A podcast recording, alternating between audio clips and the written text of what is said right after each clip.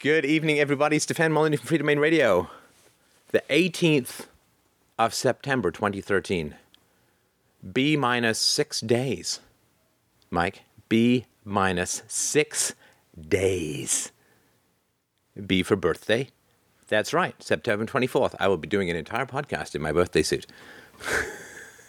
Farewell, Internet. but um, I hope you're doing well. Um, I'm going to be 47 years old. Only 47 years old. I still feel we're at six. Although one of the interesting things about, uh, as those of you who don't know, I went through uh, through chemo this summer. Uh, going through puberty again is quite exciting. Having hair regrow in all the formerly funky bits of my body, all very exciting. Um, I, have never felt younger in about 35 years. So let's start with um, a wee topic. Uh, this is from Reuters. U.S. Navy was warned that the Washington shooter heard voices, and not the kind of fall asleep to a podcast kind of voice that you're hearing now. Wake up! This is important. But um, let's just have a quick look at this guy. Well, first of all, the Defense Department Inspector General's report published on Tuesday revealed security lapses that allowed 52 convicted felons to gain access to Navy facilities because budget cuts had undermined vetting. The good news is that unconvicted war criminals such as Bush and Obama were not allowed access or did not actually set foot on a Navy base. But these are convicted felons. I say, well, you see, it's, it's budget cuts that have caused the problem. Um, budget cuts is always the great answer for everything in the government. If only we had more money, you see, uh, we could get. Remember how they like doubled spending per pupil throughout the 90s and 2000s? Uh, they more than doubled spending per pupil and as we can see with that massive amount of increased spending, how wonderful education has become uh, in the United States and in Canada. Um, so, oh, it's always just a lack of money. That's the problem. Police in Newport, Rhode Island, were so concerned about Alexis's behavior, he's the shooter, on a business trip there in August that they alerted Navy police. Alexis told police he believed people were following him and, quote, sending vibrations into his body. I don't believe that we're talking about the Beach Boys' good vibrations. I believe we're talking about something entirely composed of Nutella spread. He told police that he had twice moved hotels to avoid the noise he heard coming through the floor and the ceiling of his rooms, and that the people following him were using, quote, some sort of microwave machine to prevent him from sleeping. Based on this is a quote a Newport officer uh, wrote, based on the naval base implications and the claim that the involved subject, one Aaron Alexis, was hearing voices, I made contact with the on duty Naval Station Police. The Newport police report said Navy police had promised to check if Alexis was in fact a naval base contractor. Asked for comment, a spokesman said that the Navy was looking into the matter without confirming any details. Good time to look into the matter, I would say, um, when you can stack bodies like cordwood. A fine time. In addition, CNN reported that Alexis had contacted two Veterans Administration hospitals recently and was believed to be seeking psychological help. Well, I think that's uh, it's all kind of important. There's a pattern to these things. Maybe if you're significantly less than 47, the pattern has yet to emerge from you, but I will lay it out for you.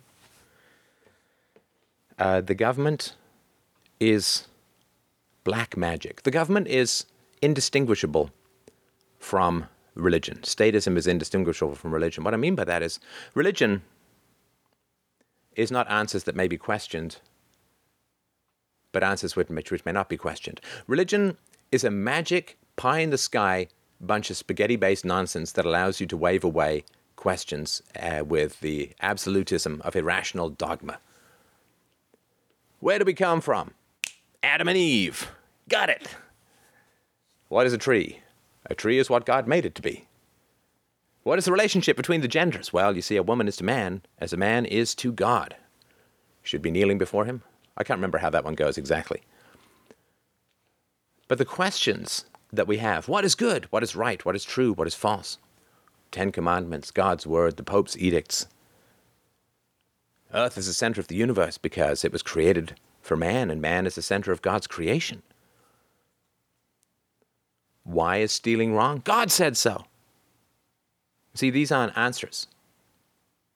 They are barriers to exploration, barriers to curiosity, barriers to understanding, fundamentally barriers to philosophy. You have this giant gray Gandalf ghost that you can wave around to pretend you have answers for stuff. And then those answers harden into dogma, and anybody who questions or opposes them becomes blasphemous and suffers some pretty severe punishments. Those punishments have largely diminished to mere ostracism, but for many people, of course, psychological studies have shown that ostracism produces more pain than physical torture. It's very interesting. This is how we know a free society will work. Now, when we have a problem in society or questions about how things are to be done in society, we have a God called the state that we can invoke to pretend that we are solving problems. That is what the state is designed to do. It is to provide the illusion of an answer and to actively prevent real answers from being pursued, explored, and brought into being. The belief in a deity opposed and precluded evolution for many years, opposed and precluded the heliocentric model of the solar system, that the Earth was not the center of the universe or even of the solar system. And it still actively prevents the philosophical exploration of ethics in many places. Well, we already have an answer called the Ten Commandments or Moses' law or the Pope's edict. So why on earth would you need any more answers when you already have answers? That's like if you're driving home, you get home and somebody knocks on your door and says, I'll drive you home. You're like, uh, dude, I'm already home, man. why do you want to drive me home? And so we have a problem. Now, there are lots of problems in society, some tragic, some merely interesting. Yeah, it would be great if there was little involuntary poverty. And voluntary poverty is fine. And I took a 75% pay cut to do what I'm doing now. It's great, fantastic. I am not poor. Uh, I have simply made choices, right? The, the guys who are in Los Angeles, who are actors hoping to break into waitering. No, wait, that's something like some relationship between the two. Those guys, uh, they're poor. They're living stacked up like cordwood four to a room in uh, low rent apartments. And they are hoping to break into acting where you can make a fortune. The band's currently grueling their way through touring. I'm going to do a show on Friday with uh, the great Joe Rogan, who spent five years in relative obscurity doing dive after dive in uh, comedy, uh, doing comedy, stand up comedy. And that's fine. People pursuing their dreams, they give up income, give up uh, uh, other opportunities, give up the slow and steady, you know, go up the career ladder to pursue their dreams. That's fine.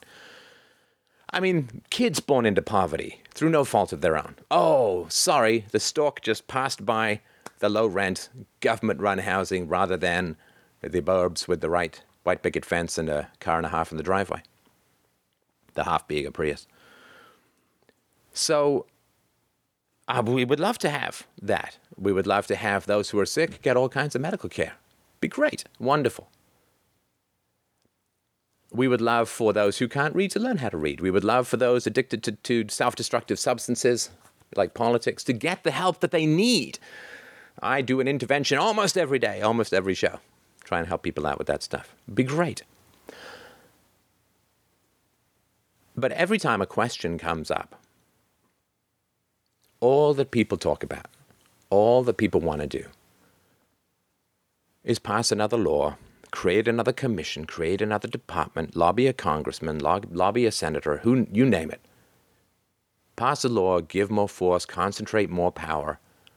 This is incredibly destructive, magical thinking.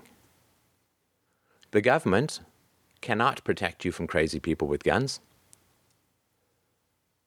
the government cannot keep drugs out of prisons, and it turned society into a prison, entire prison. Everybody's got a cell. And there are high walls and barbed wire and dogs, they still could not win the war on drugs.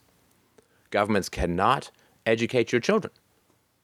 By far, the biggest differentiator between success and failure in a government school is the amount of education that goes on at home, which basically means the government Schools are completely retarded, but you have a chance to learn something if your parents are educated and interested in your education.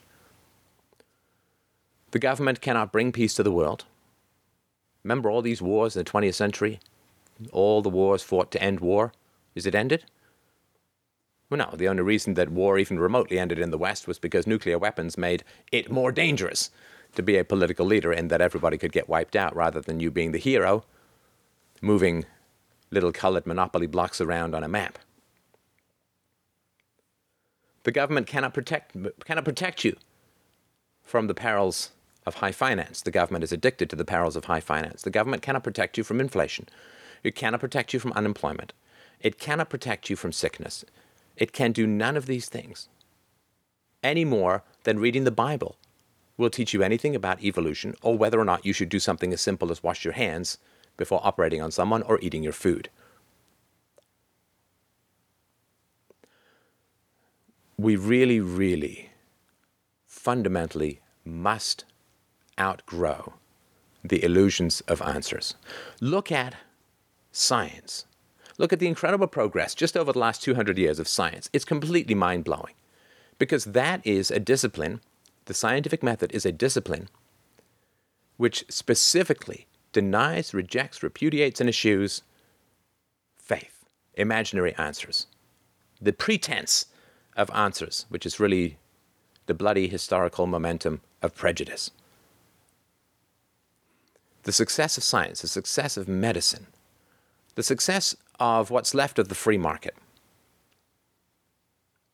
The free market facilitates free trade, uh, which is by definition, praxeologically, is win-win trade.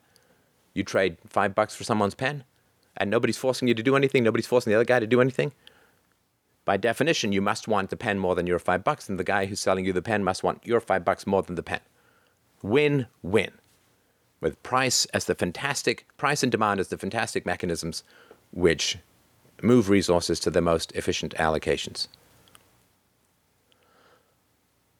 Those two disciplines, science and the free market, have produced such astounding gains over the last 200 years or so that we really need to learn from them.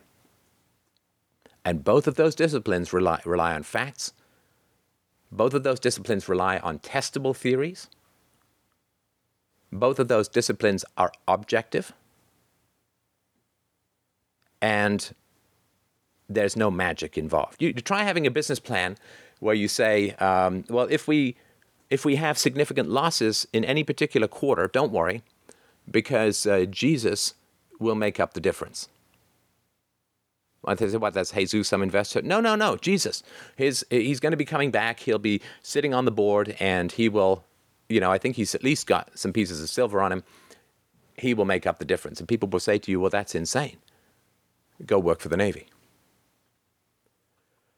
In science, there is no big cloud miracle that can occur. In fact, there's an old joke about science where, you know, there's this uh, huge massive equations on a blackboard, and uh, there's one big cloud in the middle where it says basically, here a miracle occurs. And the other guy is saying, the guy who's not the, the, the inventor of the theorem is saying, well, yeah, let's break this one out a little bit. Let's break this one down. I'm a little confused by this step. There is no miracle in science. There is no miracle in the free market. Free market is subjective. You make a widget for five bucks, you try and sell it for 10 bucks. You either sell it or you don't because it's voluntary. You force people to sell it, or force people to buy it, then that's a whole different matter. You get the government to force people to buy it, you get the government to force people to fund it, you get some green dollars for pseudo green energy, and then you milk it for a couple of years before going bankrupt and moving to Buenos Aires. But you either sell it or you don't. You either make money or you don't. You're either profitable or you're not. It's either sustainable or it's not. Basic facts. People buy it or they don't. And in science, your theory is either logical or it's not. It's either validated by the evidence or it's not. It's either reproducible by others or it's not. Those are the disciplines that work, that actually produce progress in human society, that actually produce all of the essential things that we rely on. Try running agriculture based on a whim, on a prayer. No, fertilizer is better than bullshit for growing things. So I'm a little sick and tired of every single time we hear anything that is required of within society, everybody just runs bleating to the government. It's worse than a waste of time. You send me anything that you have found that is a successful government program. Looking for a successful government program is exactly the same as looking for a loving relationship between a rapist and his victim. But send me. I've been looking at this stuff for 30 years. Maybe I missed a bunch of stuff. Maybe I overlooked something. But you tell me something. And this has to be something that was not being improved before the government came along. Where people say, well, air quality, the EPA, the air quality is improved. No, no, no. Air quality was improving long before the government came along. They just hitched their wagon to that star and pretended that was their solution. Is the welfare state working? Is education working? The whole point of the Federal Reserve, central banking, 1913, its specific and explicit mandate was to end the business cycle, to end dysregularity and highs and lows in the market. How's that working out? How is, um, I don't know if you remember way back in the day, Clinton met with, uh, I think, the Israeli prime minister and uh, Yasser Arafat at the time, and he had them shaking hands. You see, shaking hands on the lawn of the White House. God knows how much he had to bribe those guys for that handshake. Because he had brought peace to the Middle East, don't you remember? Don't you remember that? Brought peace to the Middle East brought cigars to Monica Lewinsky's Hoo Hoo, and brought peace to the Middle East. What a guy. How did that work out? How's that Middle East peace working out these days? First World War was fought to end war. Second World War was really First World War Part Two. Or as the uh, one of the high up generals in the French army said after the Treaty of Versailles was signed, he said, This is not peace, this is an armistice for 20 years. And he was right, almost down to the day. I know it's so seductive. It's so seductive to imagine that we just need the government to do something and the problems will be solved. It is a dangerous, dangerous delusion. It is like praying rather than going to see a doctor. Except if you're sick and you pray rather than go and see a doctor, most times it's just you who'll die. But when you run to the government, imagining that somehow giving them more power and having them steal more money and having them throw more people in jail and having them have more weapons, more bombs, more aircraft carriers, more bunker busters, more depleted uranium to wreck the generic in, genetic integrity of an entire nation. When you do that, yes, it's you who will suffer. But all of us rational people are crowded in with you lemmings running straight off the cliff, and we can't get out. We can't get away. So maybe listen to reason rather than prejudice. And let's turn this thing around. Thanks, everyone. Ready for the caller? Right, Brady, you're up first. Brady, Brady, quite contrady. How does your garden grow? Hi, can you hear me? Yes, can you hear me? No. Just kidding. Go on. Funny you open with that. I get called pretty much all the time, so very interesting. Um, I, I do want to start out by saying I want to thank you because I came across your information um, maybe a year or more ago, and in the meantime, my life's changed pretty considerably. Uh, I was in the military. I since left the military. I was working for the government. I since left working for the government, and my uh, understanding about how the world really works. You know, I went from I don't want to drop any names, but a certain radio talk show host down in Texas that happens to be a little bit crazy, in my opinion, to somebody who is a lot more grounded. Uh, so I really appreciate what you're doing. Thank you. Um, I wrote you an email last week about uh, an issue I was having with a friend of mine. I don't know if you remember it. Can you remind me? I uh, yeah, I, I'm a competitive shooter. Like I shoot uh, target rifles and pistols. I've been doing so for a while. And I've been having some emotional problems with a friend of mine that have been, from what I can tell, self inflicted. Um, wait, wait, sorry. Are your friends. Sorry, your your issues are self-inflicted with regards to your friend. Well, no, my friend hasn't done anything to me. Um, you know, um, a comment, but it was my understanding was uh, in jest, and so a lot of the issues I seem to be having are all internal. No one has done anything to me um, on purpose to to make me feel really horrible. So basically, the email uh, I'll explain it here again. Um, I've been a competitive shooter for about six years since I was old enough to know. Hold on a second, siren. Since I was old enough to know about them, I've wanted to shoot um, rifles, pistols. I've been really excited about it since I was a little kid. And when I joined the service, I started shooting on a competitive pistol team and I got pretty good at it. Um, and in the last year, since I left the service, I've been shooting what in the United States and Canada is called high power service rifle. Um, basically, you shoot at a target at three different ranges, and the idea is to shoot a little tiny group and get really good scores. And I had a friend of mine start with me last year, and my other friend wanted to start with me this year. So I went out of my way to get a rifle built for him and find one for him and his son. Uh, his son's 13. And I was really excited. Uh, I was shooting, I'm shooting very well this year. I won some trophies and things like that. And um, lately it's been more of a chore rather than a joy. Um, I've been having some real emotional struggle because this guy's been shooting for three months and he started kicking my butt.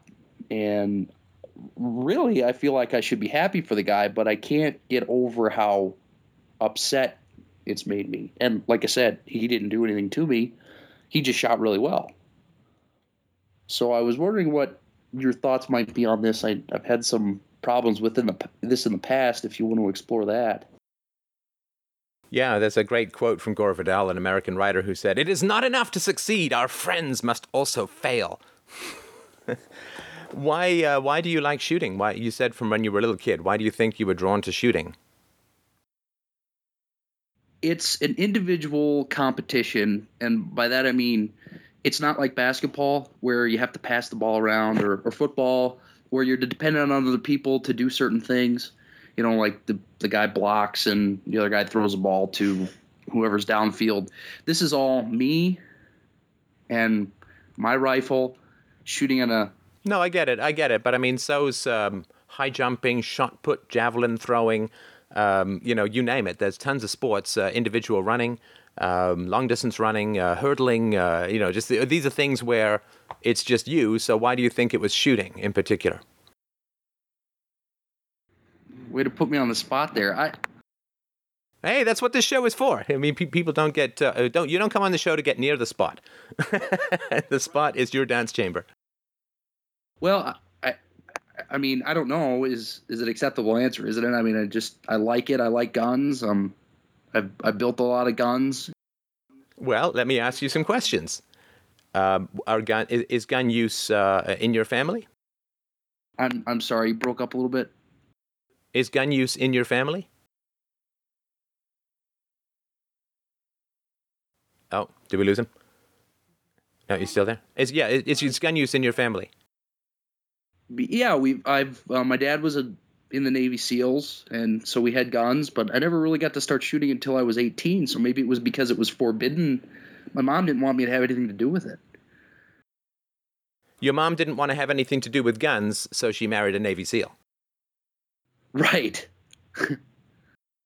you know, I, I, I hate singers. I just hope that Engelbert Humperdinck is single.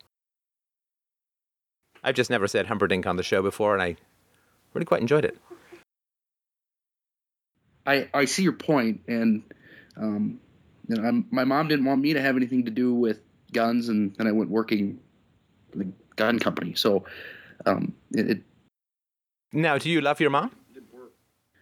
Yes, I, I love my mom, but um, having trouble with her right now. Well, okay, but but when you were a kid, you looked up to and, and loved your mom, right? Until she left. When did she leave? When I was 11. Right. Why did she leave? Did she finally figure out the gun thing? Did she finally figure out what? No. Why? Why did she leave? Uh, Why I don't she know. leave? She was unhappy with my, she was unhappy with my dad. Um, she found another guy. She, she I remember standing in the driveway on um midsummer's day, walking her, watching her walk, walk, just walk down the road. She had nowhere to go. She didn't know where she was going to go, and she just left. Wow. And you don't know why she left. Not exactly. I know that she. We've talked about it a little bit. I've tried to approach this subject with her. In fact, we haven't talked much in the last few months because I've wanted to talk about this. Um, she, she my dad gained some weight. We were having some financial difficulties. Um, they might have had a fight. There was another guy involved that was staying at the house. I I think all those things that I remember when I was 11. Wait, sorry. There was a. Did your mom have an affair with someone who was living at your house? Yes. Yeah, she did. I'm sorry. I really do want to get to the gun thing, but I just got to pause a little on that. How, how did how like who who was the guy living at your house? I don't even remember his name. He was some guy that was a trucker and he was like a transient and didn't have anywhere to go. He was a drunk and I guess my mom was mad at my dad and decided to sleep with him. Um, But why was he at your house? Okay, Brady. So why why was this why was this transient trucker guy living at your parents' house? I don't know. I don't remember. I don't even remember his name. Right. Just, I remember he was there and he caused some problems and my mom left with him. That's what I remember. Right. Right. And and so, but you left your mom when you were a little boy, right? That's what I remember. Yeah, I Yeah, and I, I'm not trying to I did. disagree with that. I'm just if you want a possible answer as to why you may have been interested in shooting, well, we try in general to do the things as men that get the women we like. So if you love your mom and your dad was a shooter and he got your mom, then you're like, okay, well, the way that you like, we imprint on this, right? Because it's different in every culture and it's different in every subculture. You know, in some subcultures, you know, you've got to get a motorbike to get a girl. In other cultures, it's a convertible. In other cultures, it's the Dungeon Master's Guide. In, in other cultures, it's a skin tight Catwoman suit. I know in mine it is, uh, for me. But um, whatever it is that you see Oh, as being a successful mating strategy is what you will pursue or what you will be drawn to. So it's like, okay, well, the guys who have guns are the guys who get the girls because the first guy I saw with a guy, with the first guy I saw who got a girl was my dad, who he had a gun. Right? Does that make any sense? Absolutely, yeah. It makes it makes total sense. You know, the, the the military background of my dad's whole side of the family, and you know, the military, you know, they have guns. So yeah. Yeah, I mean, it's like I love a man in uniform is is one of the. I think it came out of the Second World War, probably something by the Andrews sisters. But that's the idea. Like women love the man in uniform, so let's go get a job in in uniform, kind of thing. Um, what they generally love is steady jobs, no firing, and secure pensions. But uh, that is um, it's, one possibility as to why you would have been uh, been drawn to this. That um, it's simply a successful mating strategy displayed by your dad, which you then naturally will pursue because you're going to assume that if your dad uh, got your mom, who you like, and he's in a society where they're generally approved of, then you're going to do the same thing to to get a woman. Anyway, I just wanted to sort of point that out as a possible beginning to this uh, this thing. But do you want to go back to your friend thing? Well, absolutely, it it makes sense. So I appreciate it. Okay, so your friend Um, is doing really well at shooting, despite the fact you said he's only been doing it for three months and you've been doing it for decades. Well, no, six years, half a decade. Oh, you've been doing it for six years. Right. So you're 24. 28. I thought you got your gun when you were 18. I've been. Well, I started competitive shooting six years ago. That's what I'm talking about. But you did you did shooting for four years before that. I bought my first pistol at 21, so I guess really 21. But I I'd done a little bit of shooting prior to that. And your friend says that he basically never touched a gun before. No, Uh, um, I, I, this this was one of the things that I understand as well is he used to do uh, archery target and he used to shoot pistol targets and um, this is I think this he's only been doing it for three months is my attempt to uh, rationalize or justify my emotional response to the situation. I understand that he's been shooting for he's in his 40s. I'm 28. He's in his 40s. He's been shooting for 30 plus years. I think he said he bought his first rifle at 12 Oh, so back in wait, wait. So you 70s so you when it have- was, when it was allowed. wait, wait. So you have you have six years of experience, and he has 30 years of experience. right, and I under, I understand that, but that that still like I, I went through that part of it, but I still don't understand. No, but I can I can feel tell you then way. why why it bothers you so much, Okay. and it's related to. That's why I asked you why you first got into it when you were a little kid, right? So if success at weaponry is a mating display, this guy's peacock feathers are way bigger than yours. And nobody likes to be the beta male, right? We all struggle to be the alpha male. We all struggle to be the guy uh, who's the rock star, the guy who's, uh, you know, Arnold Schwarzenegger, the guy who, you know, Wilt Chamberlain can snap his fingers and have, you know, stacks of women fall from the ceiling. So we all have that drive within us, which is why we're talking on this rather than yelling at each other across a swamp, uh, you know, in caveman days. We all want to be the alpha male. And if in your mind, based upon your dad and your mom and, and all that, and the early imprinting of what it meant to be uh, uh, sex- sexually or romantically successful as a man, this guy is got a bigger dick.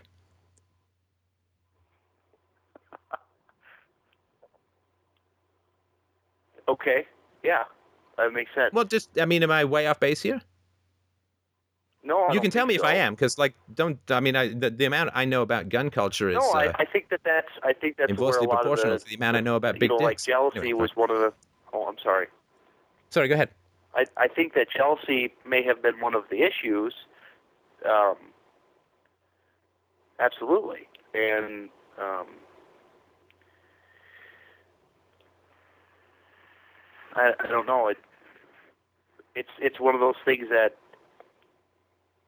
you know I'm 28 and I'm still single, so the guns didn't help. I guess the the you know Are there women at I- these I went- events? I had a really good, a few, and, um, emphasis on the word few. Is it like a libertarian So- slash Dungeons and Dragons convention? Is there like the only women there are like barmaids? Right. Uh, I guess I stopped playing Dungeons and Dragons a while ago, so I don't. I never got to one of those conventions, so I wouldn't be able to compare. Right. But yeah, there's. I there's did go to sometimes one, There's some women on the really was quite range, and of course, um, the, and then there's that. If that's part of the issue, I, I guess we I can explore that part of it as well. Is that I have always had trouble um, approaching women, talking to women, and fact, I just had a conversation about that today. Um, I, it's like there's a pretty girl. She's looks like she's interested in me. I can't do anything about it. Why not? I don't know. I, I always come Why up not? with I- an excuse for it. So all this. oh, come on, you know. You you can't this- not know. Hang on, hang on, hang on. I don't mind if people call I up and say baited they don't know about it. really obscure personal issues or personal issues that are really hard to grasp. This is not one of them, right? Why are you cautious around attractive women?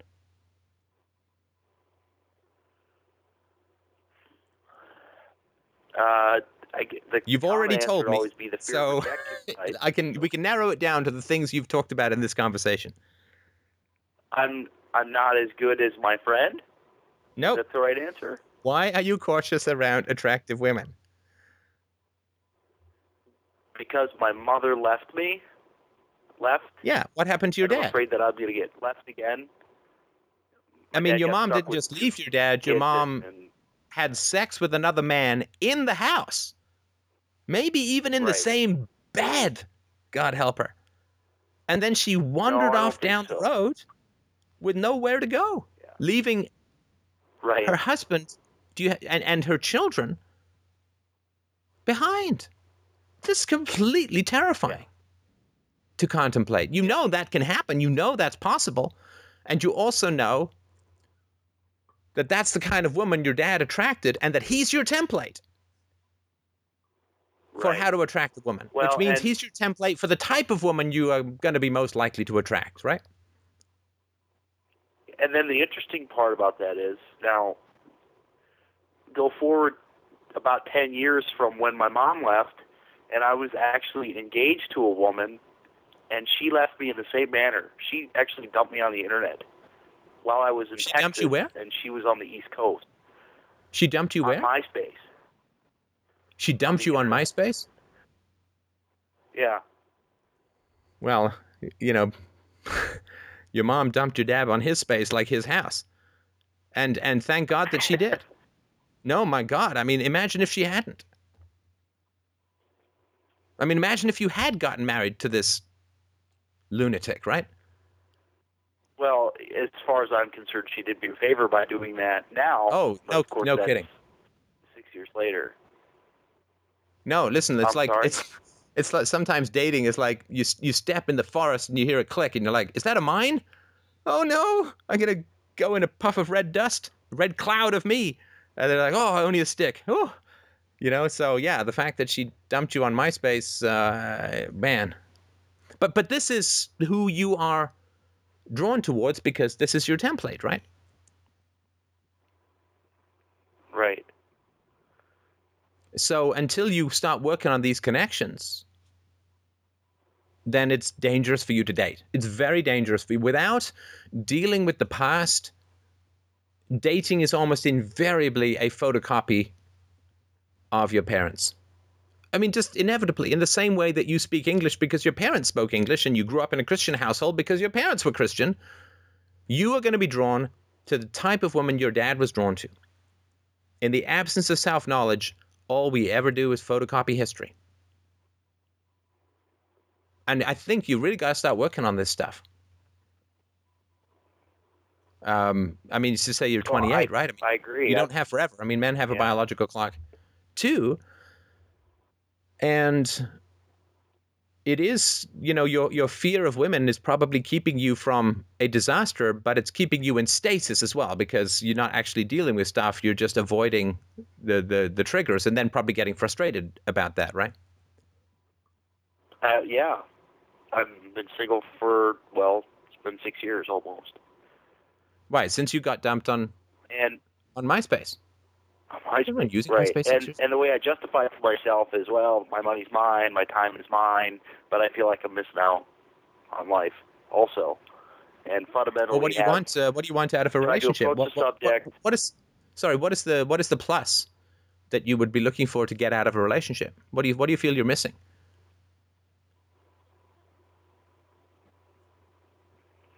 I, I don't know. Um, I you know intimacy. Um, Well, what does intimacy mean to you? Do you mean sex or or what? yeah. Sex. Okay. yeah what else? uh, sex. I don't. In a long time, I guess you'd say. no, I Um, I can imagine. So you want okay? You want sex? But you can have sex without a relationship. Blah blah blah blah. You can have sex without getting married. You can have sex without commitment if you want. Um, but what else? Well, really, I'd like children one day because I understand that that's the path to the future, and I don't like the way the present is, and I don't like the way history's been. So I think maybe part of why I haven't been getting into a relationship is because I don't think I'm ready to try to be as successful as successful children as I think that you've been with with your Right. Well, yeah. I mean, until they come up with the man pouch baby vat, you are going to need a woman for that. I'm sure Google's working on something along those lines. But um, okay, so so you want to have you want to have kids. So, what kind of woman do you think will be a great mom to your kids? And where are you going to find her? I'm I don't know. I mean, uh, Well, that's why you're single. culture that I've right. right? Because because you, you're like saying, well, I really want to get a job as an engineer. Well, how do you become an engineer? I don't know. Well, you're never going to be an engineer then, right? You, and I'm not trying to be nasty here. Like I'm trying to really be helpful and, and concise, right? So, so if you want, I know that. if if you want to to to have kids, then the very first thing you want is someone who's going to be a great mom to your kids. I mean. Take it from me as somebody I, I think that my wife is like the best conceivable mom uh, that I can imagine. And and I'm incredibly fortunate to to have the the joy of raising kids with her. So you have to look at where do nice women uh, warm women helpful women women who can get by on little sleep and still be positive uh, women who are uh, happy and women who are um, you know i don't i don't like complex. Complex to me is always a synonym for crazy. I want to act inconsistently and randomly and i want to follow whatever mood i am in at the moment and i'll just call that complex you know? It's like yeah sometimes when i hit the gas my car goes backwards. No no. It's not broken. It's complex. No it's just fucking broken. Well, and, So, um, there's an interesting part about that is, uh, sorry. no no go ahead. Uh, there's an interesting part about that as well. My friend who started shooting three months ago with me in this particular sport, he actually I've, I've known him for it'll be four years here pretty soon, and he's got an amazing wife he's got a what and a really amazing wife. The lady Okay. is incredible. She's suc- successful. She's raised great children. Um, nice lady. Tries to have a smile on her face. Um, and so there's a the type of lady I'd like to, and and and that plays right into this emotional well dude crap. if you think if you think his wife is really great what's something you could do? You could ask her if she knows any women who would be good for you. And you can say i really like you. I think you're a great wife and a great mom. And so i assume that the people you know are nice people um, similar to you. Um, do you have a clone twin? Do you have a twin do you have friends? Do you have, uh, you know, friends of friends? Can you put the word out? I'm looking to find a nice girl. I'd like to settle down at some point, but I don't know where to find. Well, there's someone who knows, right? Right. Well, and of course now doing that is it's really appropriate. I, I just moved up here where I'm living now within the last six months, so getting to know the area this is this is a good way to explore it as well. Yeah, no, I mean, I, you, when you move to new places, you you've just got to be, you got to be the icebreaker. You just got to go talk to people, meet people. You got to just elbow your way in, you know, because everyone's already got friends, you know. You got a new friend for, right? It's risky and uh, but you just got to elbow your way in, and you know, um, you can ask, you know, I mean, there's some things where you know it's more or less likely to meet. You know, nice women. You know, and I'm just going to go on a really tiny tirade here, so I'll I'll be brief, and it's probably all bullshit. But anyway, um, bars not a great place uh, to meet uh, nice women. I think um, if you join a sports league or a sports team, I think that that's where I met my wife. Um, and uh, you know, I kept uh, um, I kept offering to be her luge partner, which she found a little bit unusual because we were in a volleyball club. But I said, luge, man, luge plus volleyball equals a baby with a head for a basketball. I don't know, but um, you can go to you can go to cooking classes. You know, if you want to find someone who's going to be a, a good mom, then she may in fact be interested in cooking. Uh, at least probably more so than if you want to set up a Breaking Bad style meth lab. So I would, you know, find photography classes. I don't know any like anywhere where there's some sort of a, join a choir, join uh, an a um, uh, an amateur uh, play, you know, acting squad or something like that, right? A playhouse or something. Uh, and uh, oh, these are places where you're going to, I think, find nicer people than the typical places where people go, which is sort of like meat markets and so on, right? So, and what you know, my suggestion is that, I mean, you're still young, so you don't probably really get that whether you succeed or fail, you're going to die anyway. And and the worst thing that you want thrown on top of you is six feet of dirt plus regrets. So when I have been attracted to a woman, although it scared the living crap out of me, uh, I would go up and say, I'm very attracted to you. I would like to go on a date. Would you like to do X, Y, or Z? I'm sure Luge was involved as well. But the important thing is just to go and talk and go and ask that there are no points in life for not asking for what you want. There's no, there are no points in life for being indirect, for crossing your fingers, for tossing your hair and hoping that someone's going to come and talk to you, for being passive. There are no points. You go to the same place whether you get what you want or you don't. You get thrown in the ground forever and ever. Amen. Whether you ask for what you want or wait for it to come to you. So, my suggestion is go to where women are who are going to be nice and reasonable and, and all that kind of stuff, not these sort of shallow, vainglorious vixens that so infest urban areas. But if you find someone attractive, tell them that you would like to go on a date with them and don't cop out and say, you know, let's let's go to a club with some friends. you know, like it's some sort of. I mean, nobody's. We're not idiots. We know that there's a mating display. We know that that. I mean, once I was going. I used to live in, in, in downtown Toronto, and I was going to pick up some Japanese food for dinner. And I got my food to go, and I saw this woman uh, sitting I think four tables away, just on my left hand side. And she was eating alone. And I thought she just had a really great look to her. Her aura. I don't know what you can say. And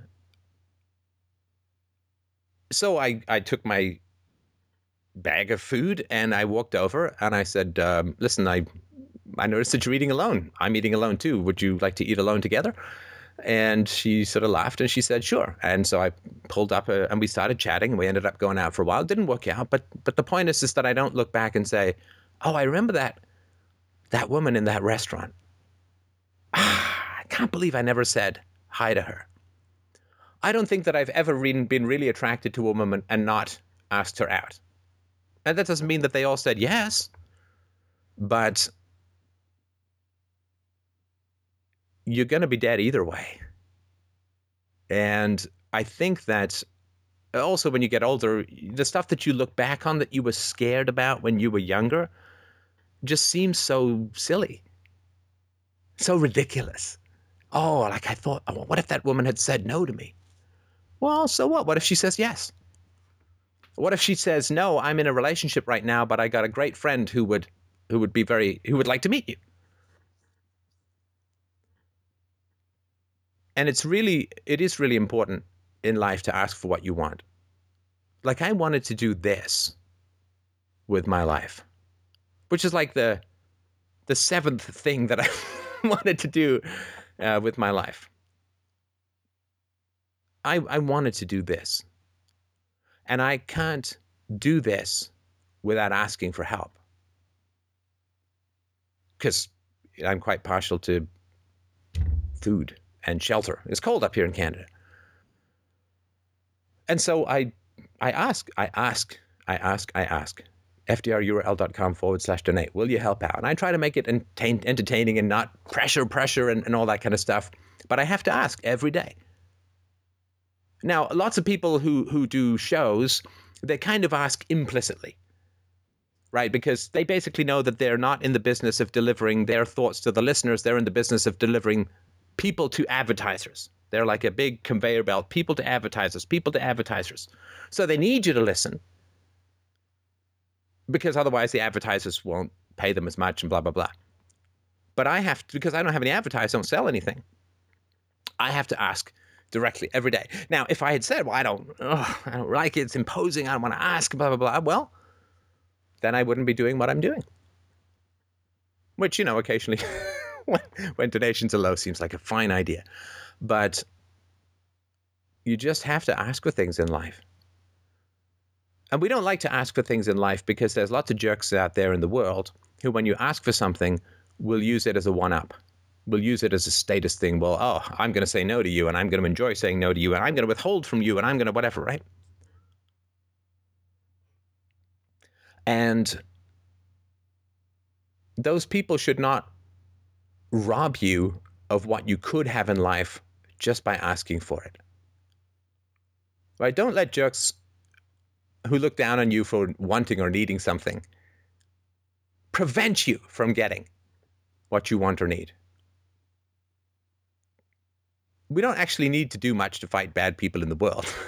we just kind of have to ignore them and and it works out. But ask around, ask where the nice women are. Hopefully they're not all at church. but ask where the nice women are, go where the nice women are, and talk to them. And if you're interested, ask them out. I mean, I wish there was something simpler, but uh, just do that. We can't place our self esteem on the yeses and nos of others because most of life is people saying no. Most people who listen to the show never kick a penny in to help support it. And most people who listen to the show brush past it, and I don't know if they come back or not. What were the stats on Elysium, Mike? Oh, God. Most people dropped off within the first two minutes or so. Yeah, because I got a video called "The Truth" about uh, Elysium, the Matt Damon movie. Hour forty-seven minutes. It's Longer, than, the, movie. actual movie. Yeah. Yeah, it's, it's longer than the movie, and it's got like seventy-five thousand views. Part of me says, "Wow, seventy-five thousand times two hours." That's like 150,000 hours of pure concentrated philosophy being injected like squid venom into people's brains. And then Mike pointed out to me that you can, in fact, find out on YouTube when people drop off the video. And most people got to, hello, this is the truth about, oh my God, this isn't the real movie. I thought some of the truth about Elysium and it's an hour 47. Oh my God, it's the movie. There's a picture of Matt Damon right there. I'm in. What? Who's this guy? Not That's Matt Damon. He's even dissing public school teachers. He's certainly not Matt Damon. Actually, so does Matt Damon because that lefty parasite sends his own kids to very expensive private schools because because the government schools you see aren't lefty enough, right? So, what the hell was I talking about? You're gonna die. You, you were encouraging me to go talk to women. Uh, are we negotiating for your pay again? No. Uh, anyway, so uh, the point is that uh, I'm right and you should get laid. No, um, you should just go and ask. Just go and ask. Just go go and ask, and um, don't let don't let people who may make you feel bad for asking So- uh, get in your way. I'll- let me ask that and all just just to close it off. So that that that's all tied into that full circle. I mean, it makes sense, but I just want to, I want you to close it for me. That full circle is the guy beat me. I felt bad about it because his peacock feathers were brighter than mine, and And he got the better wife, right? He got the great woman. wife. Right.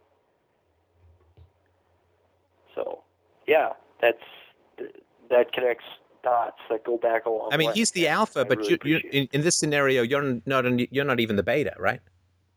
Because the betas cluster around the alpha and get the leftovers, and the zetas are the ones who are just like the general pool of people waiting and single and all that kind of stuff, right? So, so yeah, he's got the whole alpha thing going, and you feel resentful towards the alpha thing, and that resentment is healthy. I mean, And I, I actually remember having the thought uh, that can't I just be good at one thing? Remember. yeah, and, and I think it's really week. important to be good at one thing. I would just argue that it's really important to be good at virtue rather than shooting targets. And and the virtue is Okay. is the courage and the I agree. honesty and the integrity to go after and get what you want out of life. There are no second prizes. There's no backup plan. There's no plan B. There's you know like you know you say, well, I'm going to go to to art school, but I'm going to have a plan B. You know, like I give myself a couple of years and then plan B or whatever, right? But but in life as a whole, there is no no backup plan. There's no plan B. There's no in my back pocket. There's no there's no substitute for for the thing itself. And so go get what you want, go ask for what you want, and go and have a plan and execute on it to get a woman who's going to be great for you. And be selective. You have this show, you have values, you have a great way of evaluating people philosophically. I've done a whole bunch of, I've done a whole podcast on how to find a nice girl. Yeah. And I'll listen to it again. yeah, I mean, go go get. You know, a whole bunch of marriages have come out of this this show, and one or two nice girls. No, I'm kidding. Um, but uh, and and that's because I hope that I I sort of show that you just you just gotta ask and you just gotta people will people will probably help you. You know, a lot of people feel bad about asking for help. Do you ever feel bad when someone asks you for help? Like if someone stops you you're waiting for a bus and someone stops and asks for directions i always feel bad if i don't know i'm like oh i'm so sorry i'm not from around here or i take the bus everywhere and therefore i'm retarded about street names all i listen for is dings like some pavlovian dog so most people will really want to help you but you really do have to have the vulnerability to to ask for stuff. So just ask the women around. Say, "Oh, you're a great woman. You know, you look like a great wife. You're a great mom. Where can I find someone like you? Um, I would really. I'm 28. I'd like to settle down. Um, nobody uses MySpace anymore, so I'm pretty safe that way. And um, you know, just just go get it. All right. Yeah, thanks uh, very much. Uh, keep keep up the good work, and I'm glad to be a subscriber. So Oh, you're a subscriber. Shit, I should have been nicer. Well, um, big kiss. Thank you so Right. much. Uh, I really appreciate that. Uh, have a great night. And keep me posted if you can. Let me know how it goes. thank you. I will. All right, take care. All right, Matthew. I guess if you want to go ahead. Okay. Uh, can uh, you guys hear me okay? Yeah, go ahead. Okay. So uh, I don't know how much you heard of uh, my. You grew up in a religious family. Ah, yes. Okay, good. So uh, yeah, I grew up in a religious family. I was very uh, in. I was very excited about evangelism, and I cared a lot about that.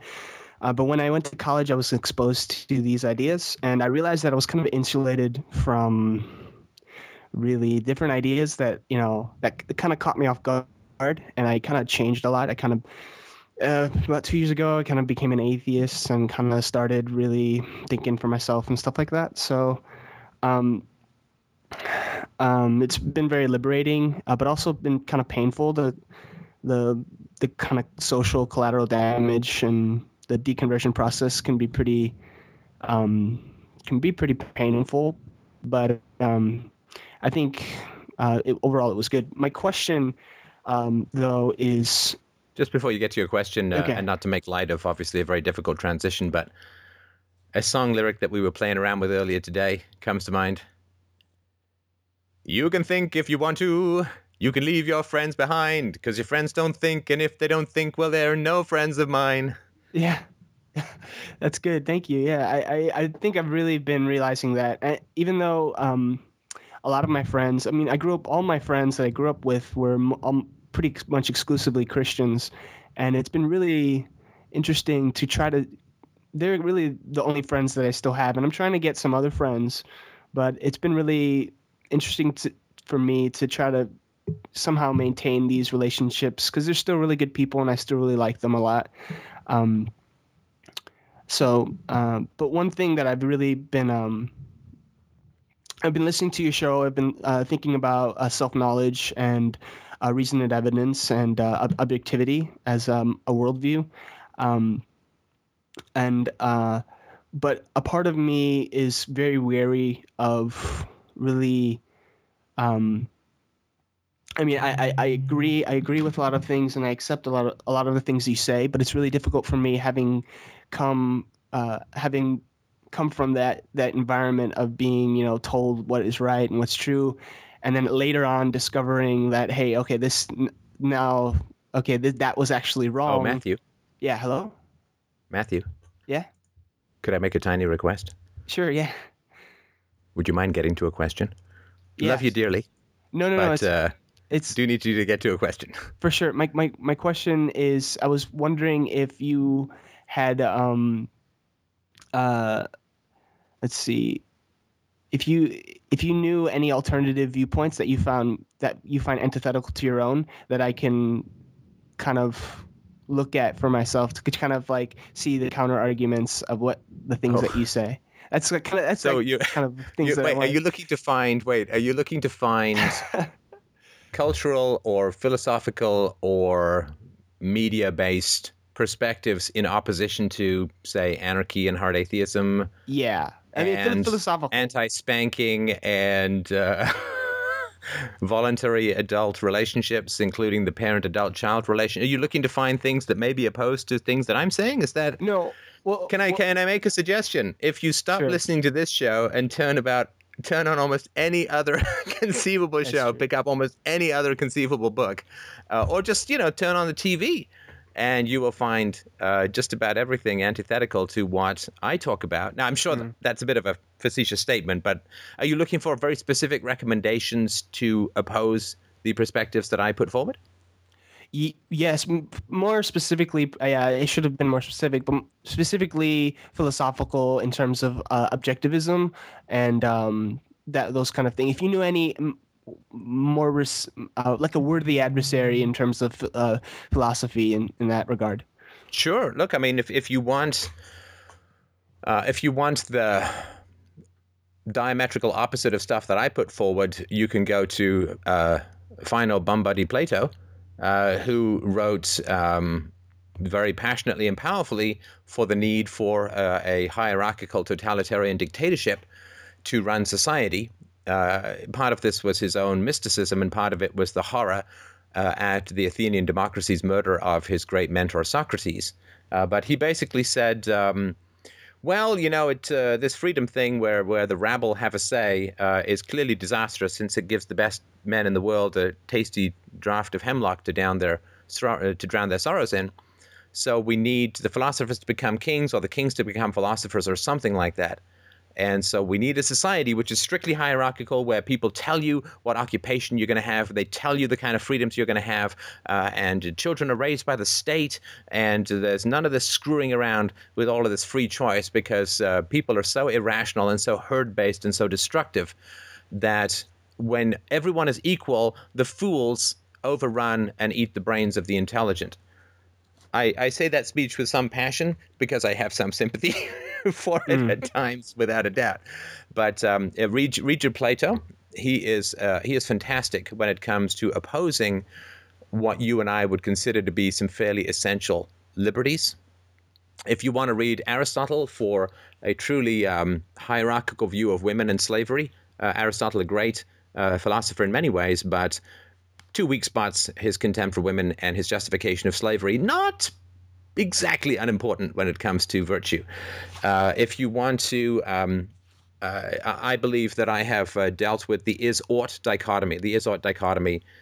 It's been around for a while. It was very explicitly formulated by David Hume. Uh, comes out of the Scottish Enlightenment. And uh, he basically said there's nothing in the world that dictates how the world ought to be. Well, we shouldn't kill. Well, there's nothing in nature that says you shouldn't kill. In fact, nature is basically driven by two things killing and getting laid.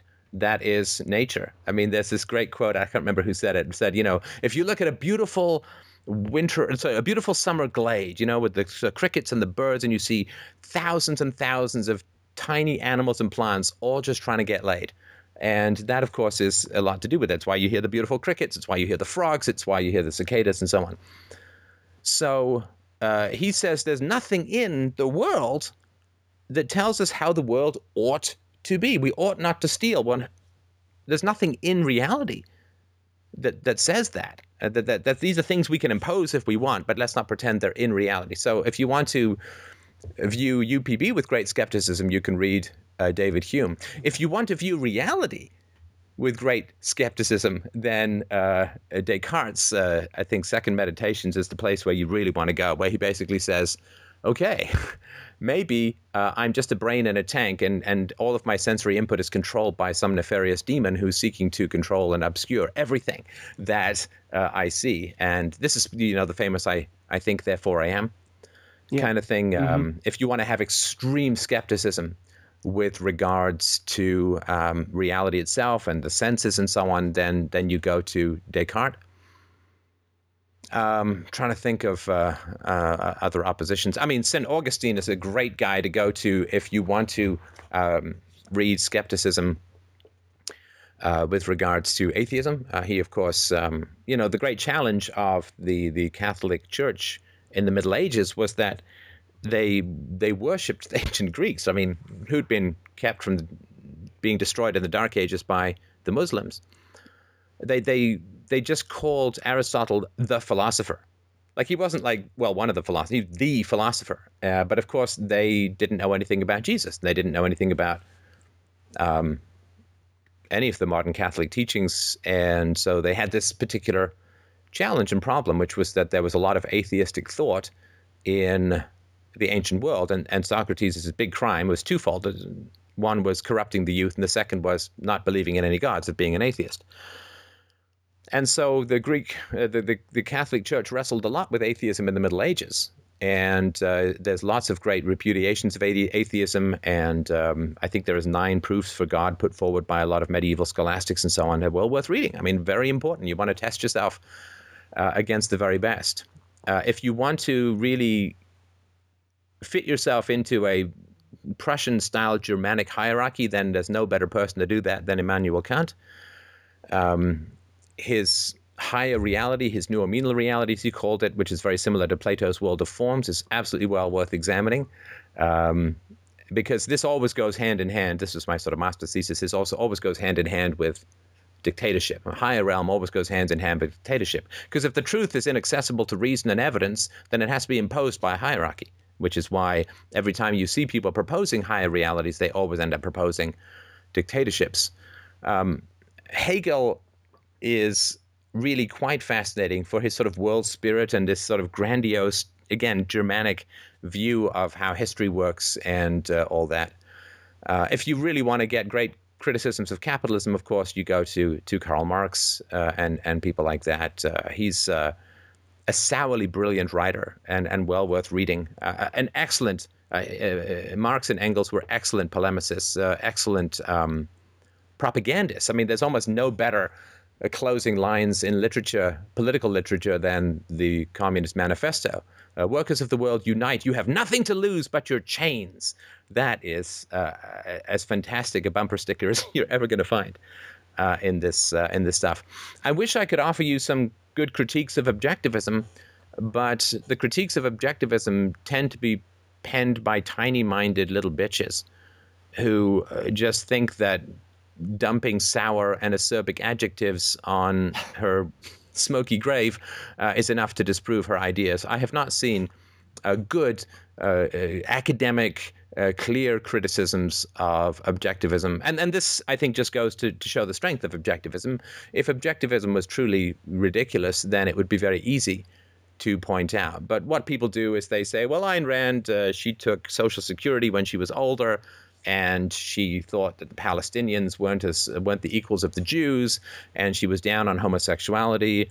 Uh, uh, ergo, Nick Nick Cage's hair is a bird, and therefore um, she's wrong. Uh, it's it's tragic, but this is natural when you don't have uh, good critiques to offer. So uh, anyway, that's just a very. I mean, there's tons more, but there's some very brief places that I think you could do, and it's it's a great thing to do. You know, read read opposing. Uh, read stuff that is opposite to your viewpoint is very important. I, this is why I think you know, anarchists, uh, atheists, particularly the real atheists, not those mealy mouthed agnostics. Um, I mean, we're just smarter. I mean, we're not we're not smarter mm. because we're just I think born that way. Um, otherwise, we'd be Lady Gaga's backup dancers. But we're smarter because you just the more weight you lift, the stronger your muscles get. In other words, the more opposition to your movement, the more opposition to your progress, the stronger you get. And the more your ideas are in conflict with society, assuming that they're rational, the more your ideas are in conflict with society, the more pounding opposition you get and the stronger your brain gets. So um, whenever you're tempted by a particular viewpoint, I think it's really important to read uh, read criticisms of that viewpoint, and hopefully that way the uh, the strongest aspects of that viewpoint will survive and, and flourish. Does that, does that make any sense? Yeah, it makes makes a lot of sense. Thank you very much. That's helpful. You're very welcome. And I always throw in a plug uh, for this, um, which is uh, Paul Johnson's book Intellectual. So I'll do a review of it one day. Cool, Just yeah. a incredibly fantastic book. Um, also, Arianna Huffington wrote a biography of Picasso that is really interesting. Uh, it is it is deeply shocking, at least it was for me, to to realize that most of the people who were revered as artists and intellectuals in the 20th century were completely evil psychos in their personal life. I mean, Picasso was a complete monster. Perhaps the worst of all was Bertolt Brecht, uh, the author of um, uh, very, very famous left wing plays, but also very good plays. Um, uh, with Kurt Weill, he wrote um, it's a Three Penny Opera um, and so on, which is an adaptation, I think, John Gray's A Beggar's Opera from the 18th century. Lord, I'm testing the limits of my historical knowledge now, but uh, Hemingway was a monster. Um, I mean, just uh, Shelley, uh, Percy Bysshe Shelley, the the English poet, was a yep. monster. Rousseau, Jean-Jacques Rousseau, was a complete clusterfuck of a human mess. I mean, this is the guy who wrote very movingly about tender the tender education of children, who left four of his babies in a French peasant orphanage right, in the 18th century. I mean, just dumped them there, basically rang the doorbell and ran away. Uh, Karl Marx, you know, personally was a complete monster. This is the man who railed, you see, against the exploitation of the capitalists uh, by the capitalists of the working classes. See, the working class is terrible. Don't want to exploit the working classes. And uh, he basically banged his maid, uh, and then when she got pregnant, forced her to give away the baby and just kept her as his basic sex slave for his whole life. Because remember, it's really bad to exploit the working classes. I mean, just a complete and total monster. And what it does is it, it gives you it gives you significant pause when you look at the personal lives of these people and the degree to which they elevated themselves as the instructors of mankind and you see what complete monsters they are in their personal life. I mean, to some degree, to a smaller degree, it's what happened, of course, with the Catholic Church, you know, and other churches that elevate themselves to be the moral instructors of mankind. Which means that maybe you shouldn't be sending pedophilic priests from place to place to rape more little children rather than lose a little bit of income or get them into some kind of counseling and keep them away from children. You know, the people who claim to be the moral instructors of mankind, who, who claim to tell people what to do, are almost invariably complete sociopathic monsters who act in utter opposition to their stated and demanded values in almost every aspect of their personal lives. Lifting the lid of a public finger wagging moral instructor of mankind will almost always reveal an intense hell of truly disgusting, vile, abusive, horrendous uh, behavior and they, they just use people around them like human toilets um, not just for sexual lust but for, for anything for, for, for money for favors they lie manipulate cheat beg steal stab kill i mean just, just complete they, they, they're completely horrendous behavior now i my upb brain is tickling my brain and saying ah but steph do you not claim to be a moral instructor of mankind and the answer is absolutely not Absolutely not. you know, I think you could comb through all of my podcasts. I'm I I can't even think of a time where I ever told someone what to do. I just I can't I can't think of a time where I ever told someone what to do. I have told people I don't think you should do this or the consequences of this seem to me rather bad or you know if people say to me, "Well, I can't leave my wife." I say, "Well, you can." I don't know if you should, but you can, right? Because I have to tell people the truth. And the truth is, you can leave abusive relationships, whether they're parental or spousal or whatever. But you'd be really hard pressed. I mean, there probably is one or two. I can't think of any, but you'd be really hard pressed to find times where I actually told someone what to do. Now, of course, me telling someone what to do is completely irrelevant. I mean, I can tell you if you want to go and stick four grapes up your nose. And what are you going to do? well, you're going to be really difficult and stick five grapes up your nose uh, just to, to show me how independent you are. So, I mean, me telling people what to do doesn't mean anything, but even if it did, I'm extremely reticent to tell people uh, what to do. So, I'm really not a moral instructor. And certainly, even if I did have opinions about what people should do with their lives, as an anarchist, I can't possibly enforce that. I can't possibly enforce that because there's no state that I can use as the mechanism by which I make people do what I think they should do there's a few things I know that people shouldn't do. Um, you know, the, the four big bans is rape, theft, murder, and assault. Yeah, don't do those things.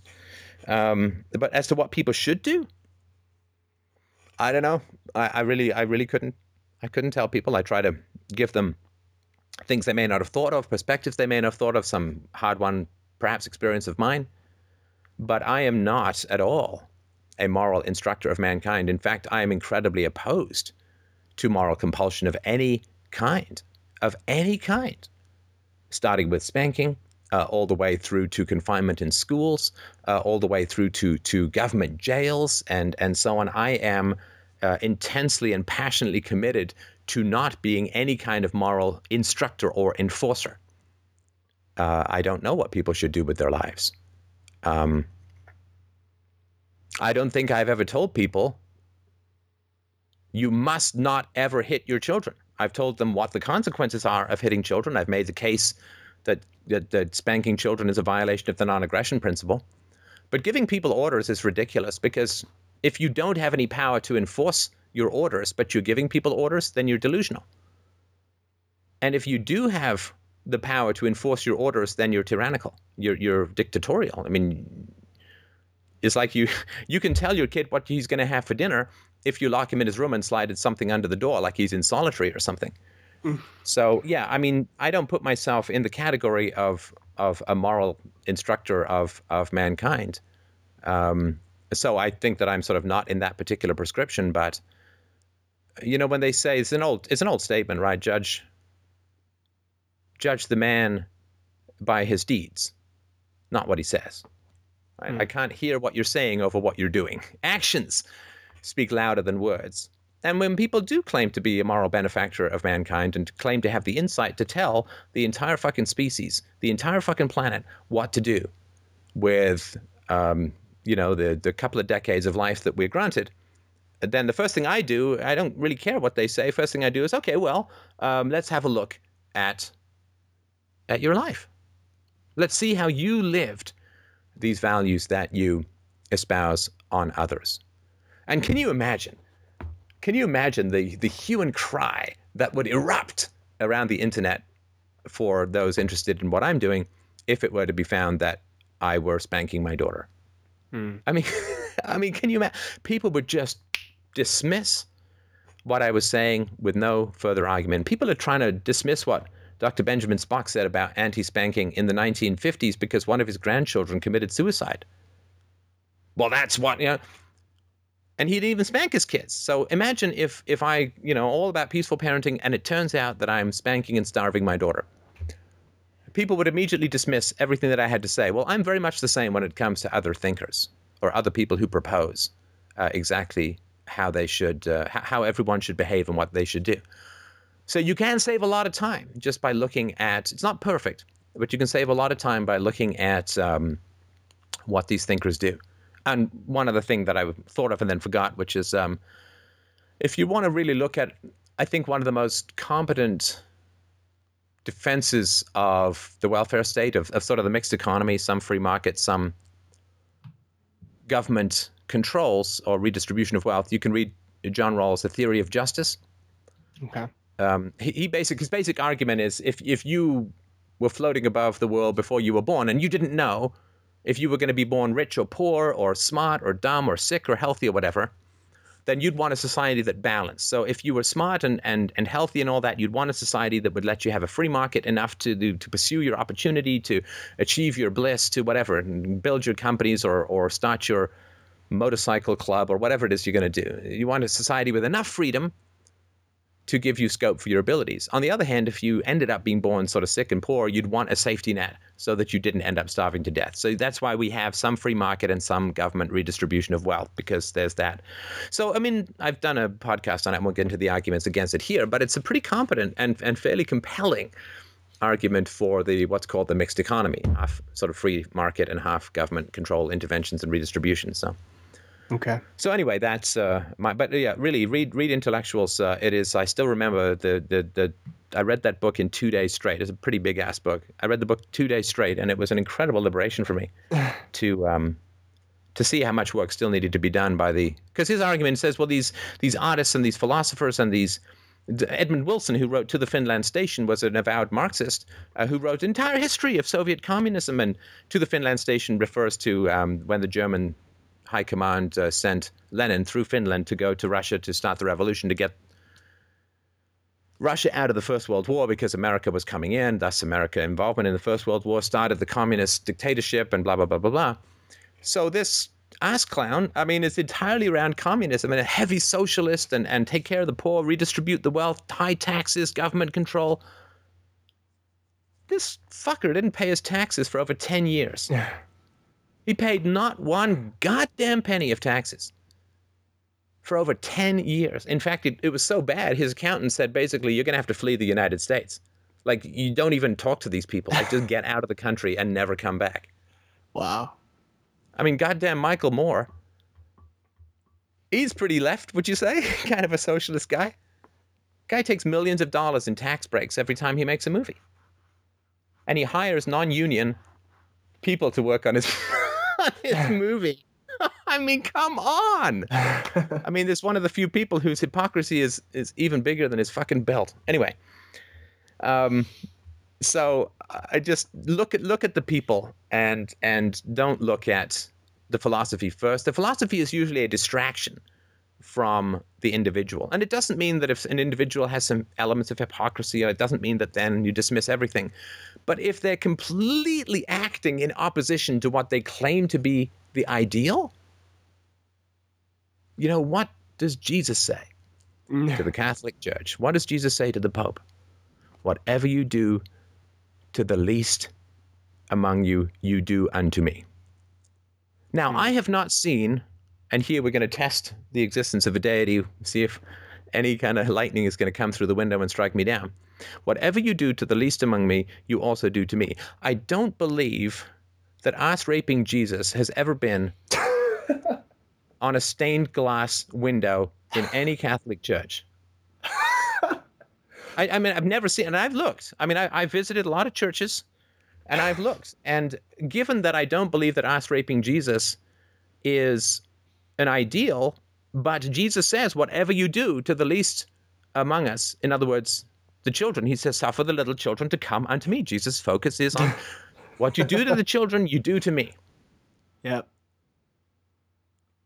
And it's really hard to have a lot of respect for the clergy, which covered this stuff up and, and fought tooth and nail for restitution and, and so on. Um, so yeah, look look out for the moral instructors of mankind. Um, it's almost always a complete and total scam. And you, you mentioned a book, uh, the biography of Picasso. Uh, who is that by? Who's that author? Oh, uh, you know the Huffington Post. mm-hmm. Uh, let me just, I'll get the title of it. Uh, Arianna Huffington wrote it. Uh, it was some time ago. Now, she's, of course, a complete leftist, but uh, uh, C- Creator and Destroyer was the, uh, the name of the book. and it's really quite. Uh,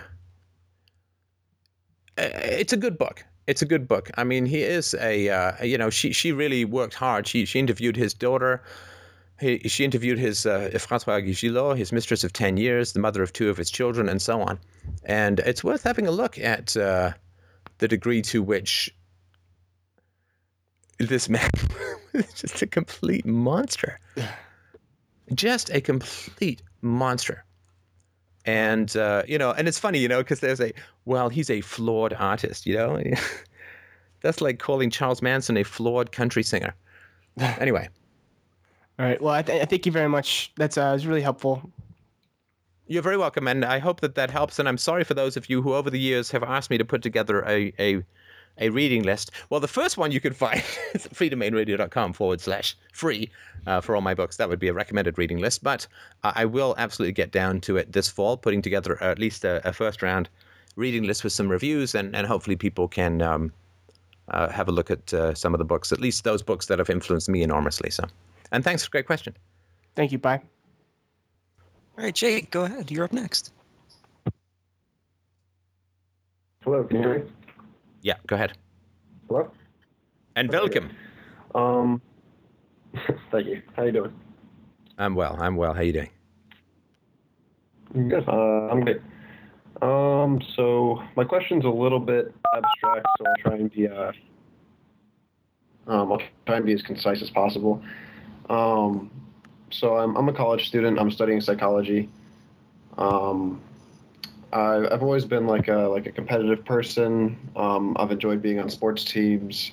Uh, you know, just competitive sports, games, etc. Um, it seems like Okay, the last let's, uh, of make a comment here. been- I've Yes. always enjoyed being on competitive teams, competitive sports, sports teams, etc. I think you've already hit the uh, non-concise buzzer because I know what sports teams are. Just pointing that out. Okay, ahead. Great. Right. Yeah, but um, you know, video games, everything like that.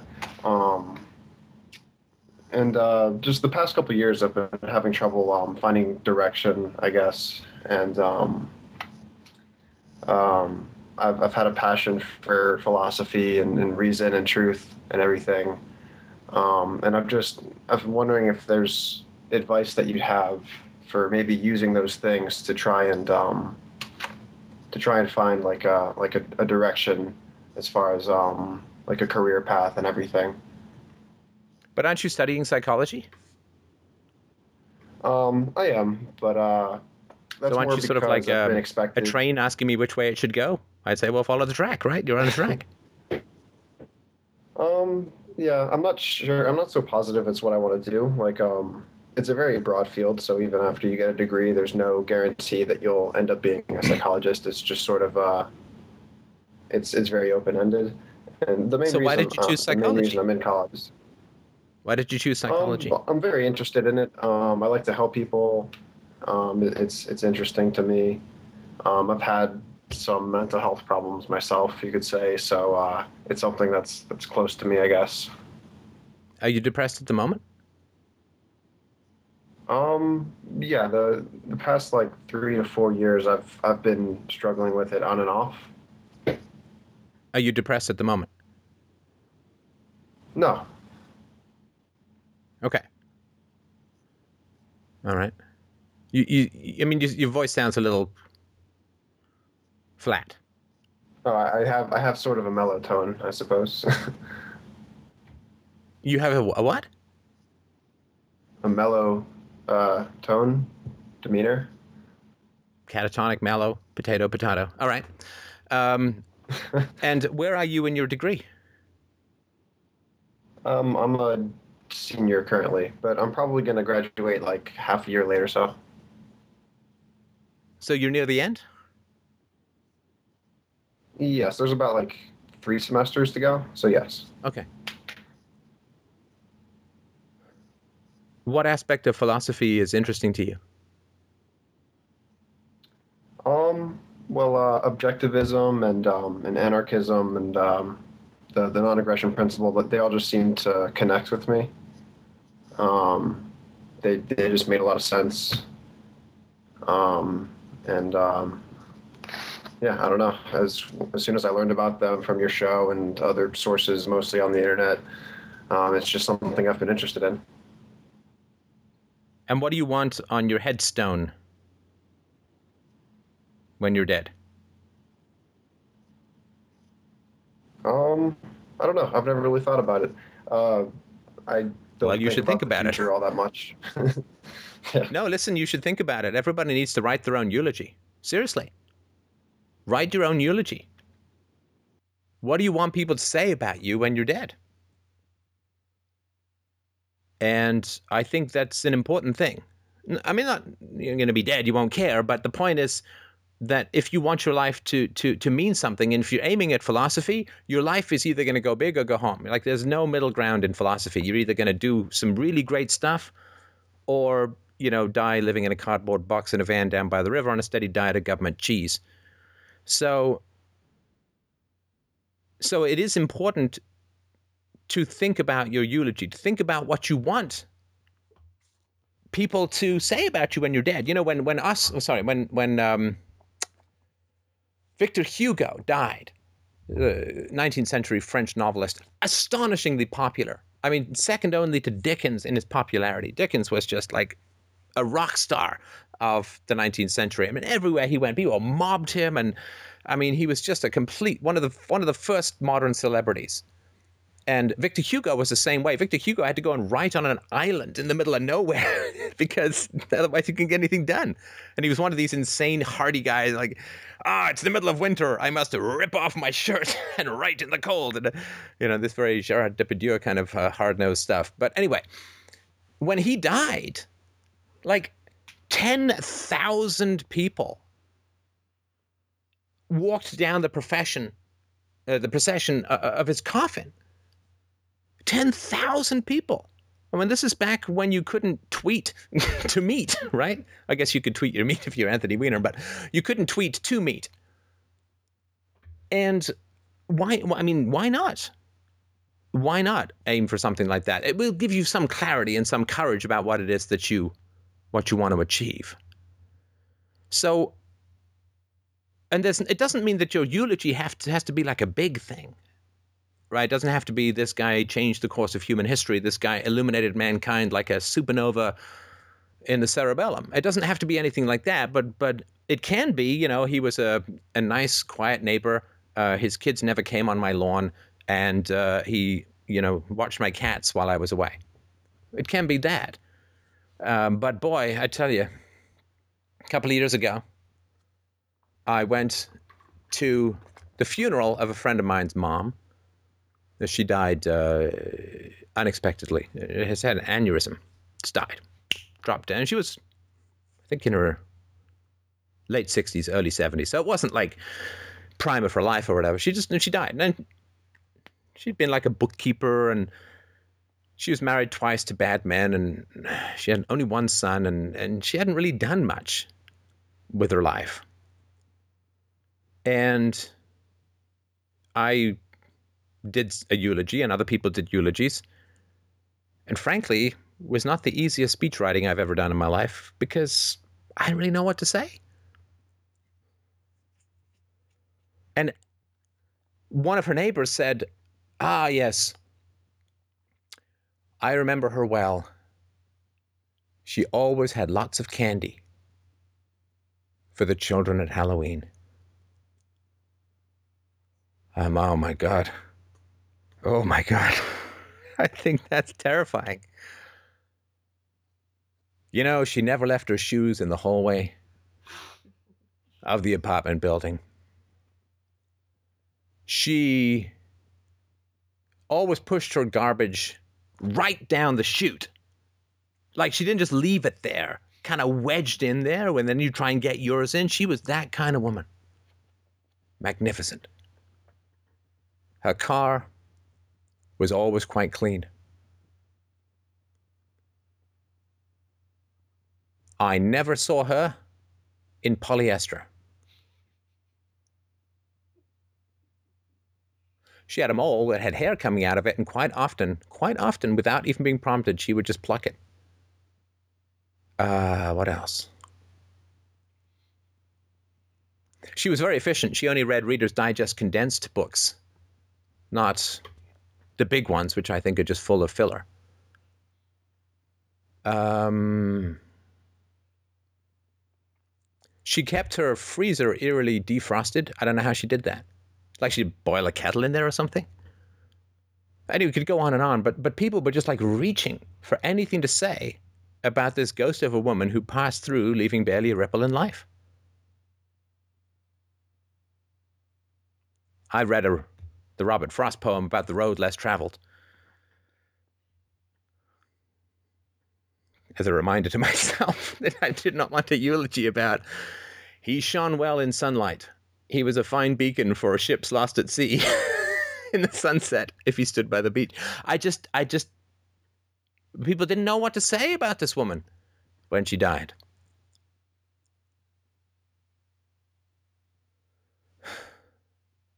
And of course, a lot of what they could have said, they didn't want to say.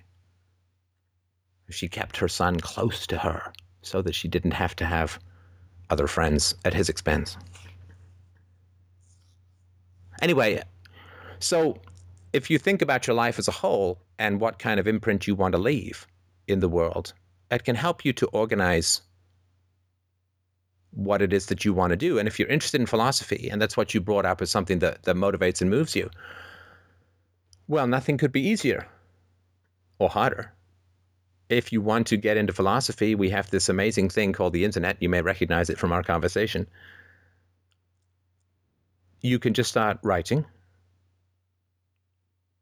You can start broadcasting. You can start publishing. You can do books. You can do articles. You can do reviews. You can bring your intellect out to the world.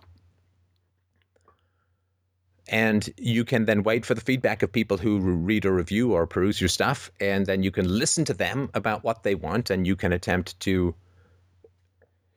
compromise your interests with the needs of your audience. And you can grow to bring as much philosophy to as much people as possible.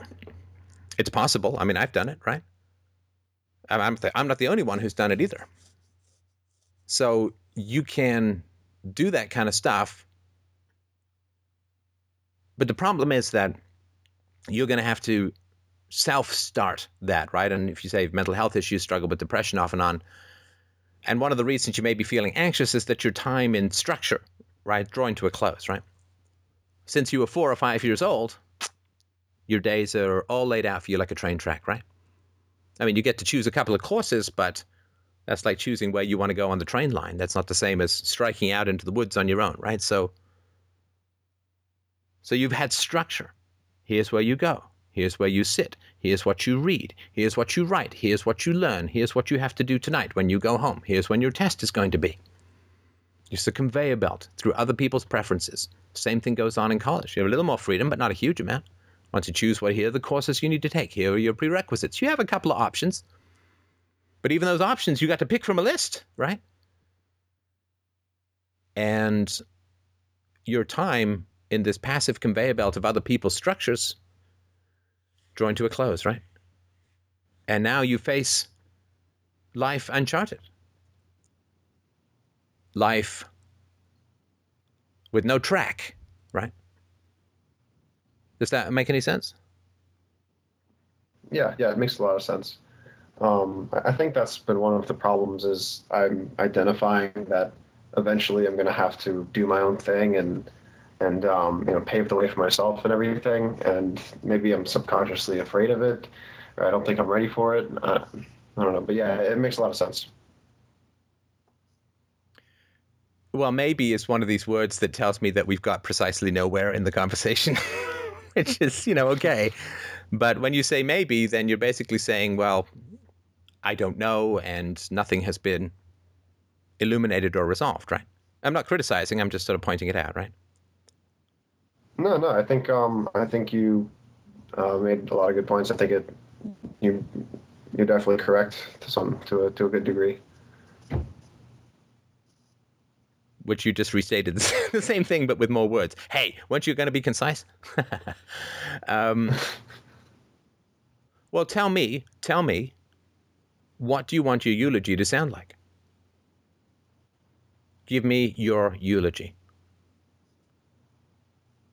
Um, I'm I'm really not sure to be honest. I mean, I, I would want it to be meaningful, and um, I'd want to have some effect on on people and and you know leave something behind. Um, but what? Um, I'm not sure. Well, then you have no desires or preferences?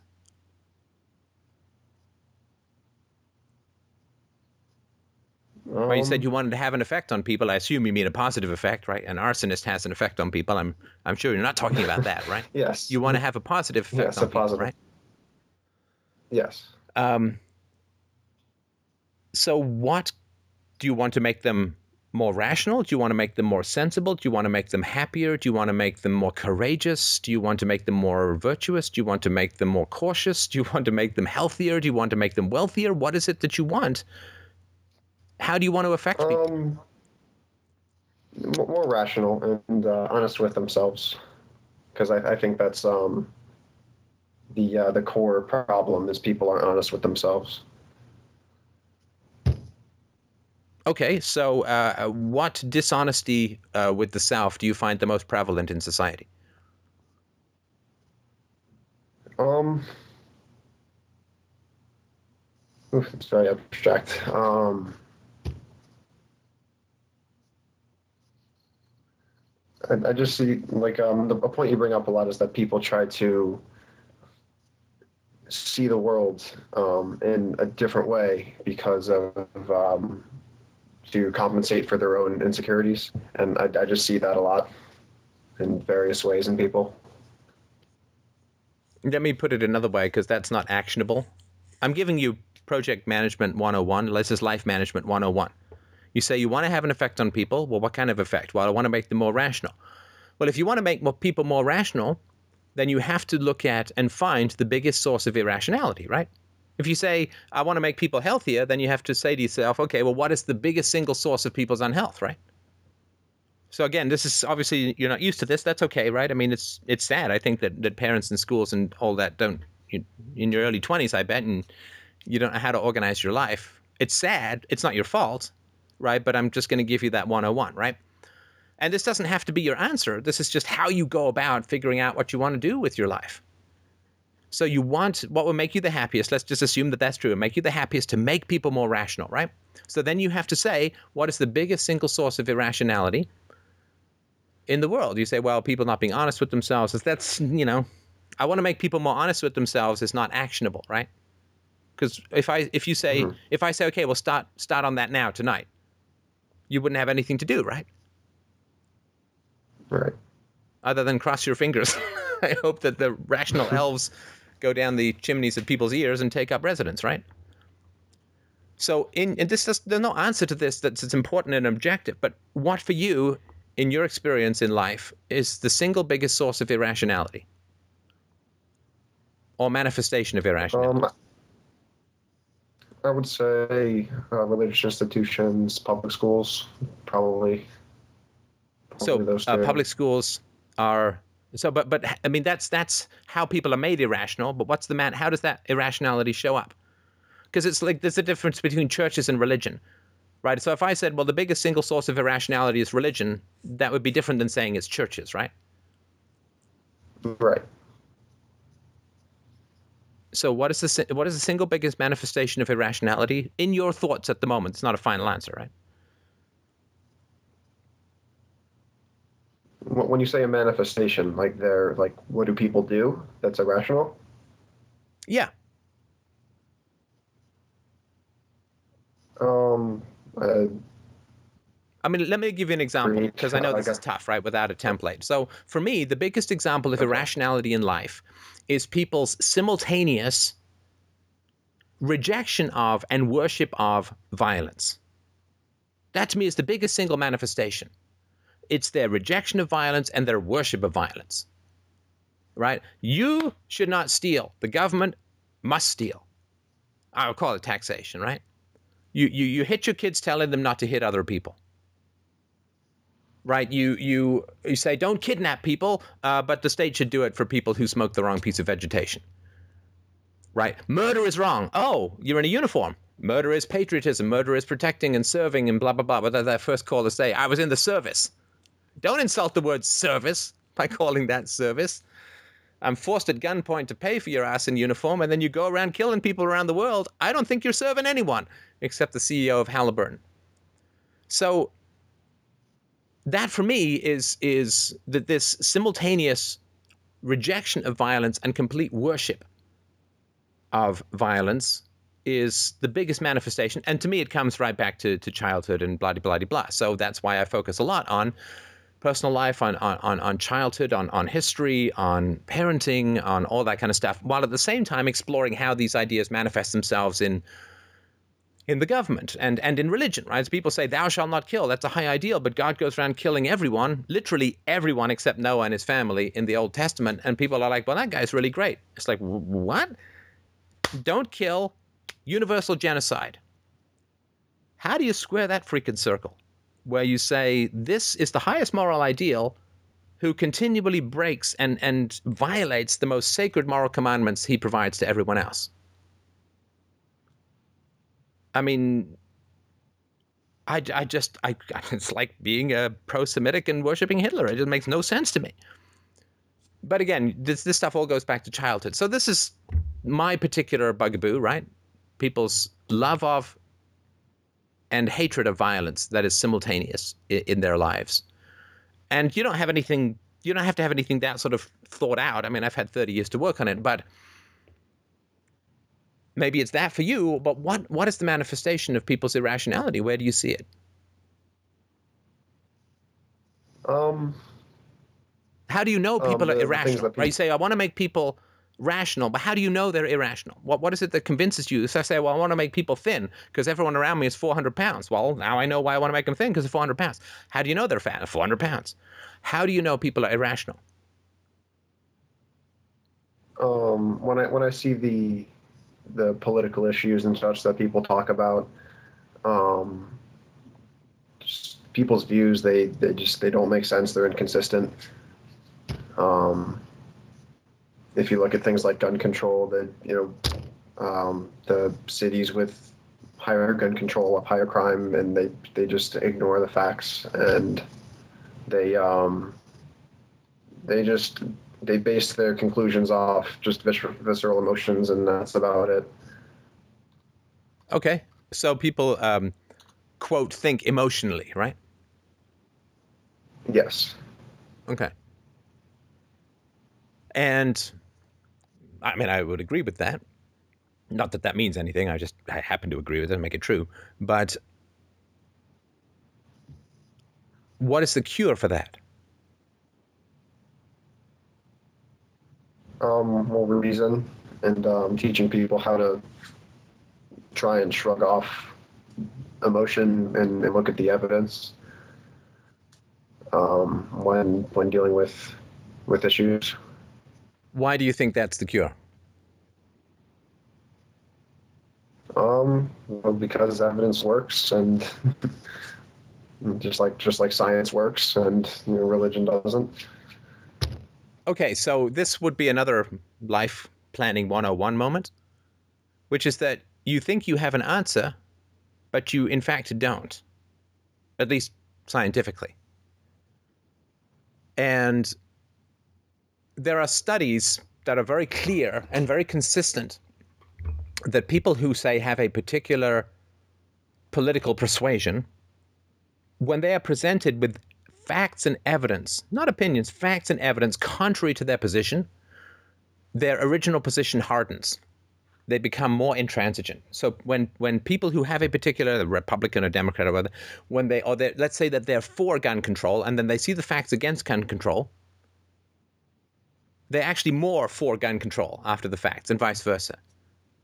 So I think it's re- really important to understand that if you think reason and evidence is going to change people's minds, that's a hypothesis. And since you're into science, you want to first test your hypothesis, right? Because if you end up with a f- false hypothesis, you will literally waste your life.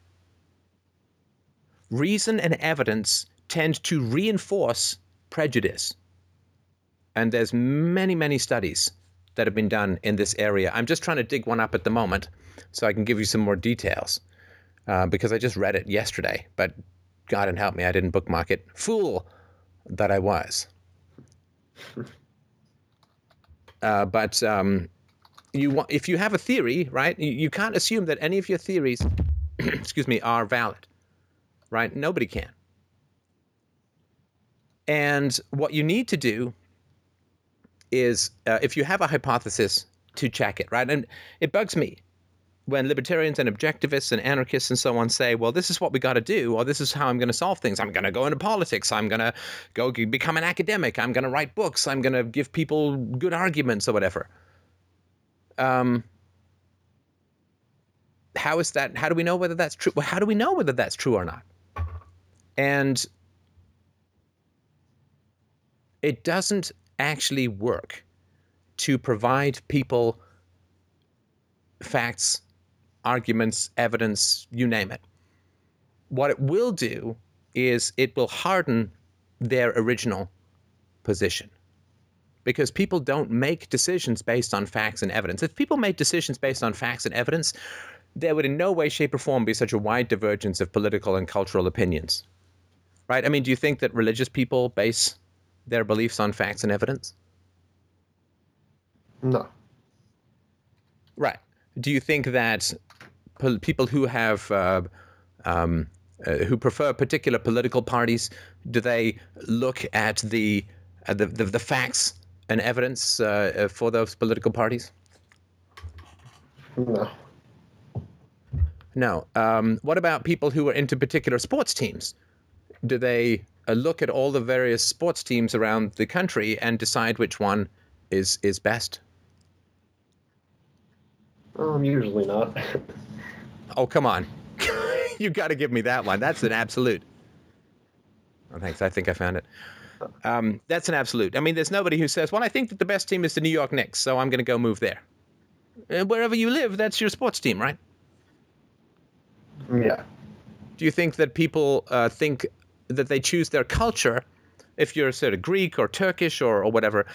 Do, do people pick their culture based on reason and evidence? Do they look at all the cultures around the world and, and which one is the best? No. No.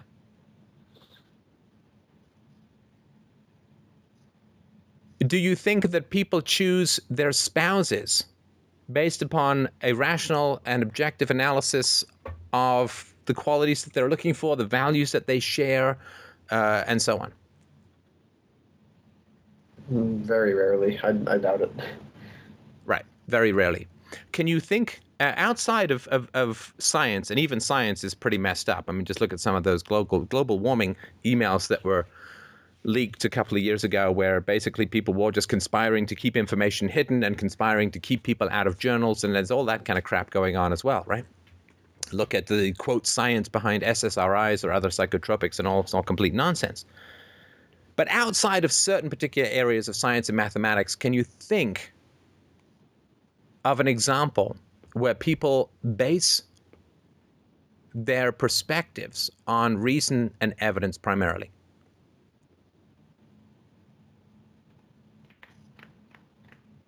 Um. No, not really.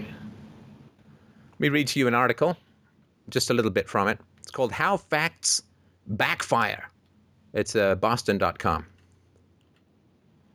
which I think is in Chicago.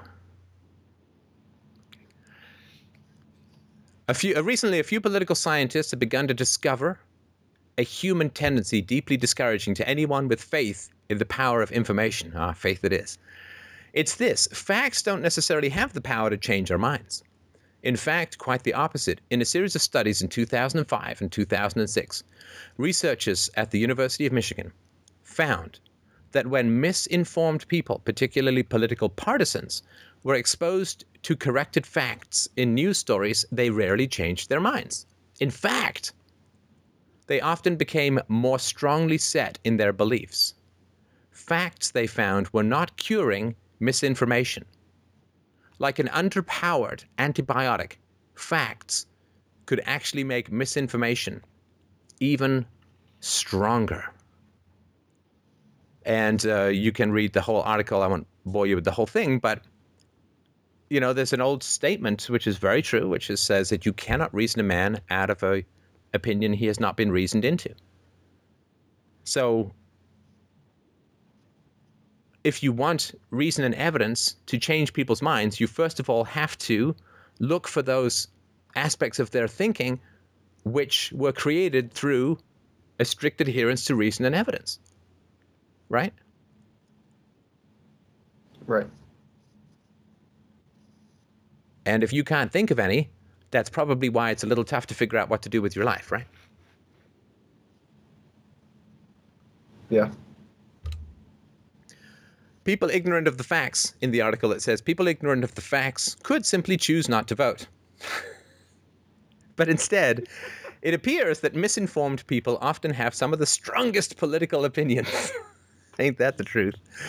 A striking recent example was a study done in the year 2000 by this dude.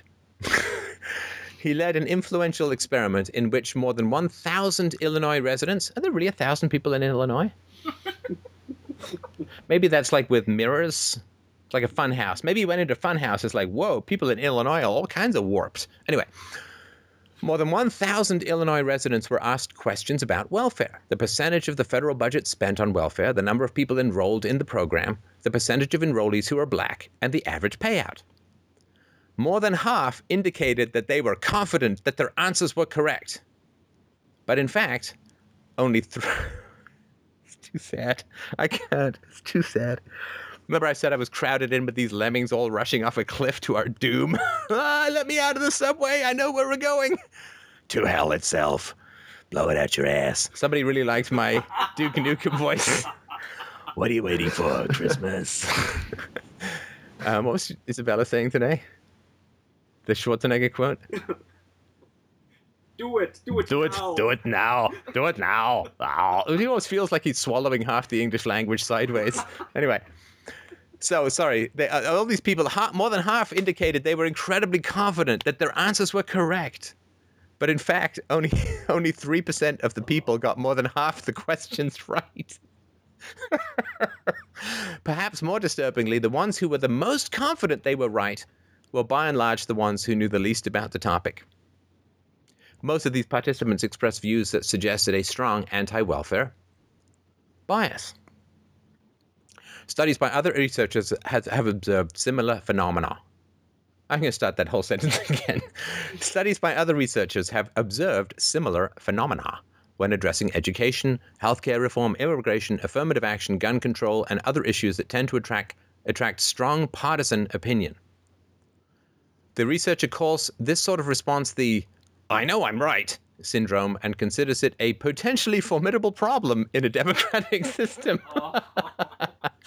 Do you know, I just wanted to mention that that railway spike that was driven through your head might present a potentially formidable problem to wearing headphones, or going through a metal detector, or living.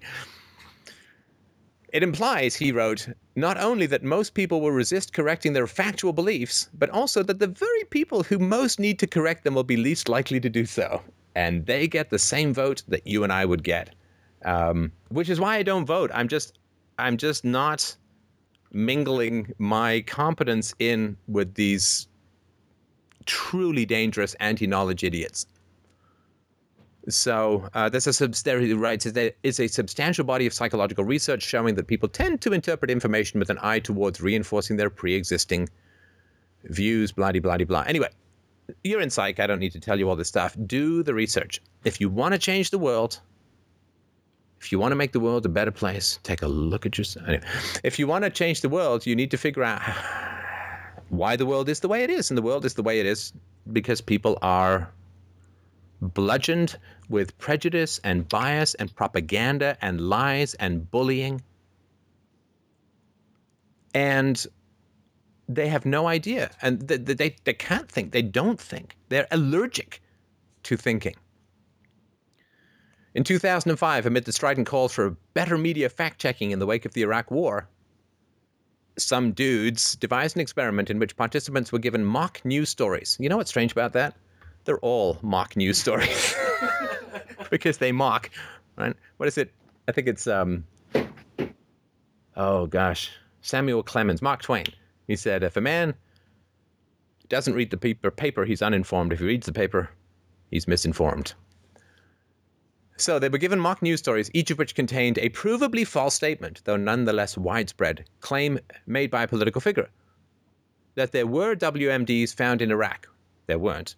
That the Bush tax cuts increased government revenues, revenues actually fell, and that the Bush administration impl- imposed a total ban on stem cell research. Only certain federal funding was restricted. Nyhan inserted a clear direct correction after each piece of misinformation and then measured the study participants to see if the correction took. For the most part, do you think it did? Think it didn't? Really didn't. The participants who self described as conservative believed the misinformation on WMDs and taxes even more strongly after being given the correction. So they say WMDs have been found. Uh, actually, no, they weren't. That's completely incorrect. They believed more strongly that WMDs had been found after they were told that it, they weren't. With these two, those two issues, the more strongly the participant cared about the topic, a factor known as salience, the stronger the backfire. The effect was slightly different on self identified liberals. When they read corrected stories about stem cells, the corrections didn't backfire, but the readers still did ignore the inconvenient fact that the Bush, uh, Bush administration's restrictions weren't total. Anyway, we could go on and on with this stuff. And I just wanted to mention that if you want to change the world, I think that's wonderful. I'm intensely, I intensely admire people who want to change the world. But boy, you really got to figure out why the world is the way it is and just saying, well, I'll give people better arguments and information and they'll change their minds. Well, I think that you've got science against you uh, if you're looking at that. You're, you're like a potter saying, well, I'm just going to, you know, make an entire pottery store worth of stuff from water. It's like, actually, without the clay in there, you're basically just splashing around like a four-year-old in a, in a tub. So I just wanted to uh, uh, I wanted to point this out. And if you think that, well, I just talk to people who are smarter or better informed or better educated, eh, sorry, that doesn't work either. A 2006 study by Charles Taber and Milton Lodge at Stony Brook University showed that politically sophisticated thinkers were even less open to new information than less sophisticated types. These people may be factually right about 90% of things, but their confidence makes it nearly impossible to correct the 10% on which they're totally wrong. Um, Taber and Lodge found this alarming because engaged, sophisticated thinkers are the very folks on whom democratic theory relies most heavily. exactly. Exactly. So anyway, I just really wanted to um, I wanted to point out that um, reason and evidence is not going to save us. Uh, there's just there's no scientific evidence for that. And as a guy who's been pointing out that taxation is theft for 30 years, I can guarantee you that the vast majority of people that you meet will not be swayed. And you even told me that yourself at the very beginning of our talk tonight, my friend. You said these ideas really resonated with me. I was really drawn to these ideas. It was not reason and evidence that convinced even you, but a kind of emotional compatibility. And don't get me wrong, I'm, I mean, it was the same thing with me too. I mean, that that's self knowledge. Why was I drawn to these ideas? Was it because, against the great resistance of my deepest desires, I surrendered my virginity to reason and evidence? No. I was emotionally drawn to these ideas. Now, I'm aware of that, and I've spent a good deal of time and energy reading opposite opinions, as we talked about earlier in the show. But if you want to get into philosophy, then you want to be a potter you better know the difference between clay and water, or you really will waste a lot of time. Does this make any sense?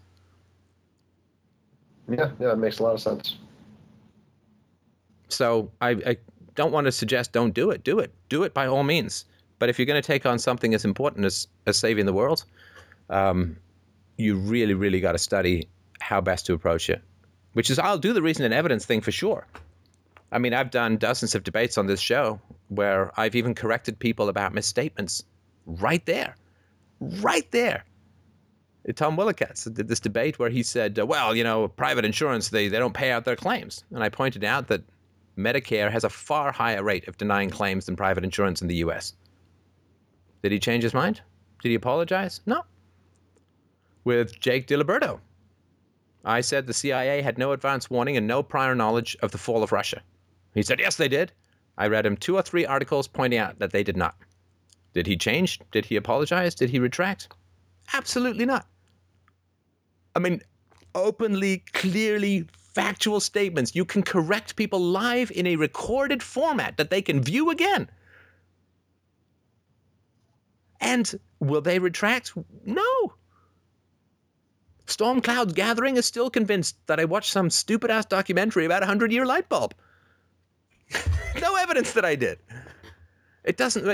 It's just it's the way we are. We're crippled. We're all in wheelchairs. At least majority of people are in wheelchairs. They don't know it. They think that they're LeBron James. He's not in a wheelchair, right? They get that sports reference right? I don't know much about sports. All right. Anyway, so uh, I just really want to point that out. Um, if you're going to do it, I mean, I you know, focus. We have to we have to create uh, people who can think and very few people will make that transition. But if we tell people to stop hitting and yelling at their kids and stop dumping them in daycares and stuff, we have a chance to raise a generation of people who will whose very identity will not be dismantled through the process of thinking. And most people, when you invite them to the reason and evidence party, what what you think is, hey, I'm giving you these great tools to become a better and a nicer person and, and think more clearly and, and be virtuous and so on what they see is is you're opening up a TARDIS to interstellar space. Hey, step in here. I'm going to beam you halfway between here and Alpha Centauri. Don't worry. For the three seconds before your head explodes, the view is fabulous. Uh, that's how they experience it. So uh, that's just my annoying life plan 101. Um, I hope that you will uh, uh, join those of us who are trying to help the world, but you've really got to be very critical about the ways that you think it can work because if you're anything like me, just don't waste as much time as I did trying to do stuff that doesn't work. That's my hard won experience. So thank you very much for the call. I'm afraid we're going to call it a night. Thanks to Mike uh, uh, uh, for for running the show. I'm sorry about a few technical issues. I'm glad we got them sorted out. FDRURL.com forward slash donate if you would like to help the show out. Um, I believe it's the most important show in the world today. We have almost 20 million downloads on YouTube and on MySpace. Oh no, MySpace broke up with us too, right? Sadly, I'm sorry to be making fun of this guy's heartache, but um, um, so yeah, fdrurl.com forward slash donate if you'd like to help out. If you've got no money, no problem. Please just share some videos. You know, it's an important thing to do. You know, the emails that I got from people who decided not to hack off half their child's uh, foreskin uh, were prodigious. Um, share that stuff, and you can literally save people from genital mutilation. Um, share the, the truth about spanking. You can save people from being hit by their parents. Share this stuff. It will change lives. You know, there's this cheesy little, it's true, it's cheesy little thing. There's a little donation around where I live. You can donate to the animal shelter. Say, your spare change will not change the world, but it sure as hell will change the world for that one pet and it's very true. Um, you share the stuff about peaceful parenting. You share the stuff about ethics. You share the stuff about spanking. You share the stuff about circumcision. You even share the stuff about you know Syria, current events. It's going to shake people's matrix input, and you won't change the world through that, but you will change someone's world, and that is really more than we can ask for. So I hope you will do that. Thank you so much. Have a great night. I will see you on Sunday.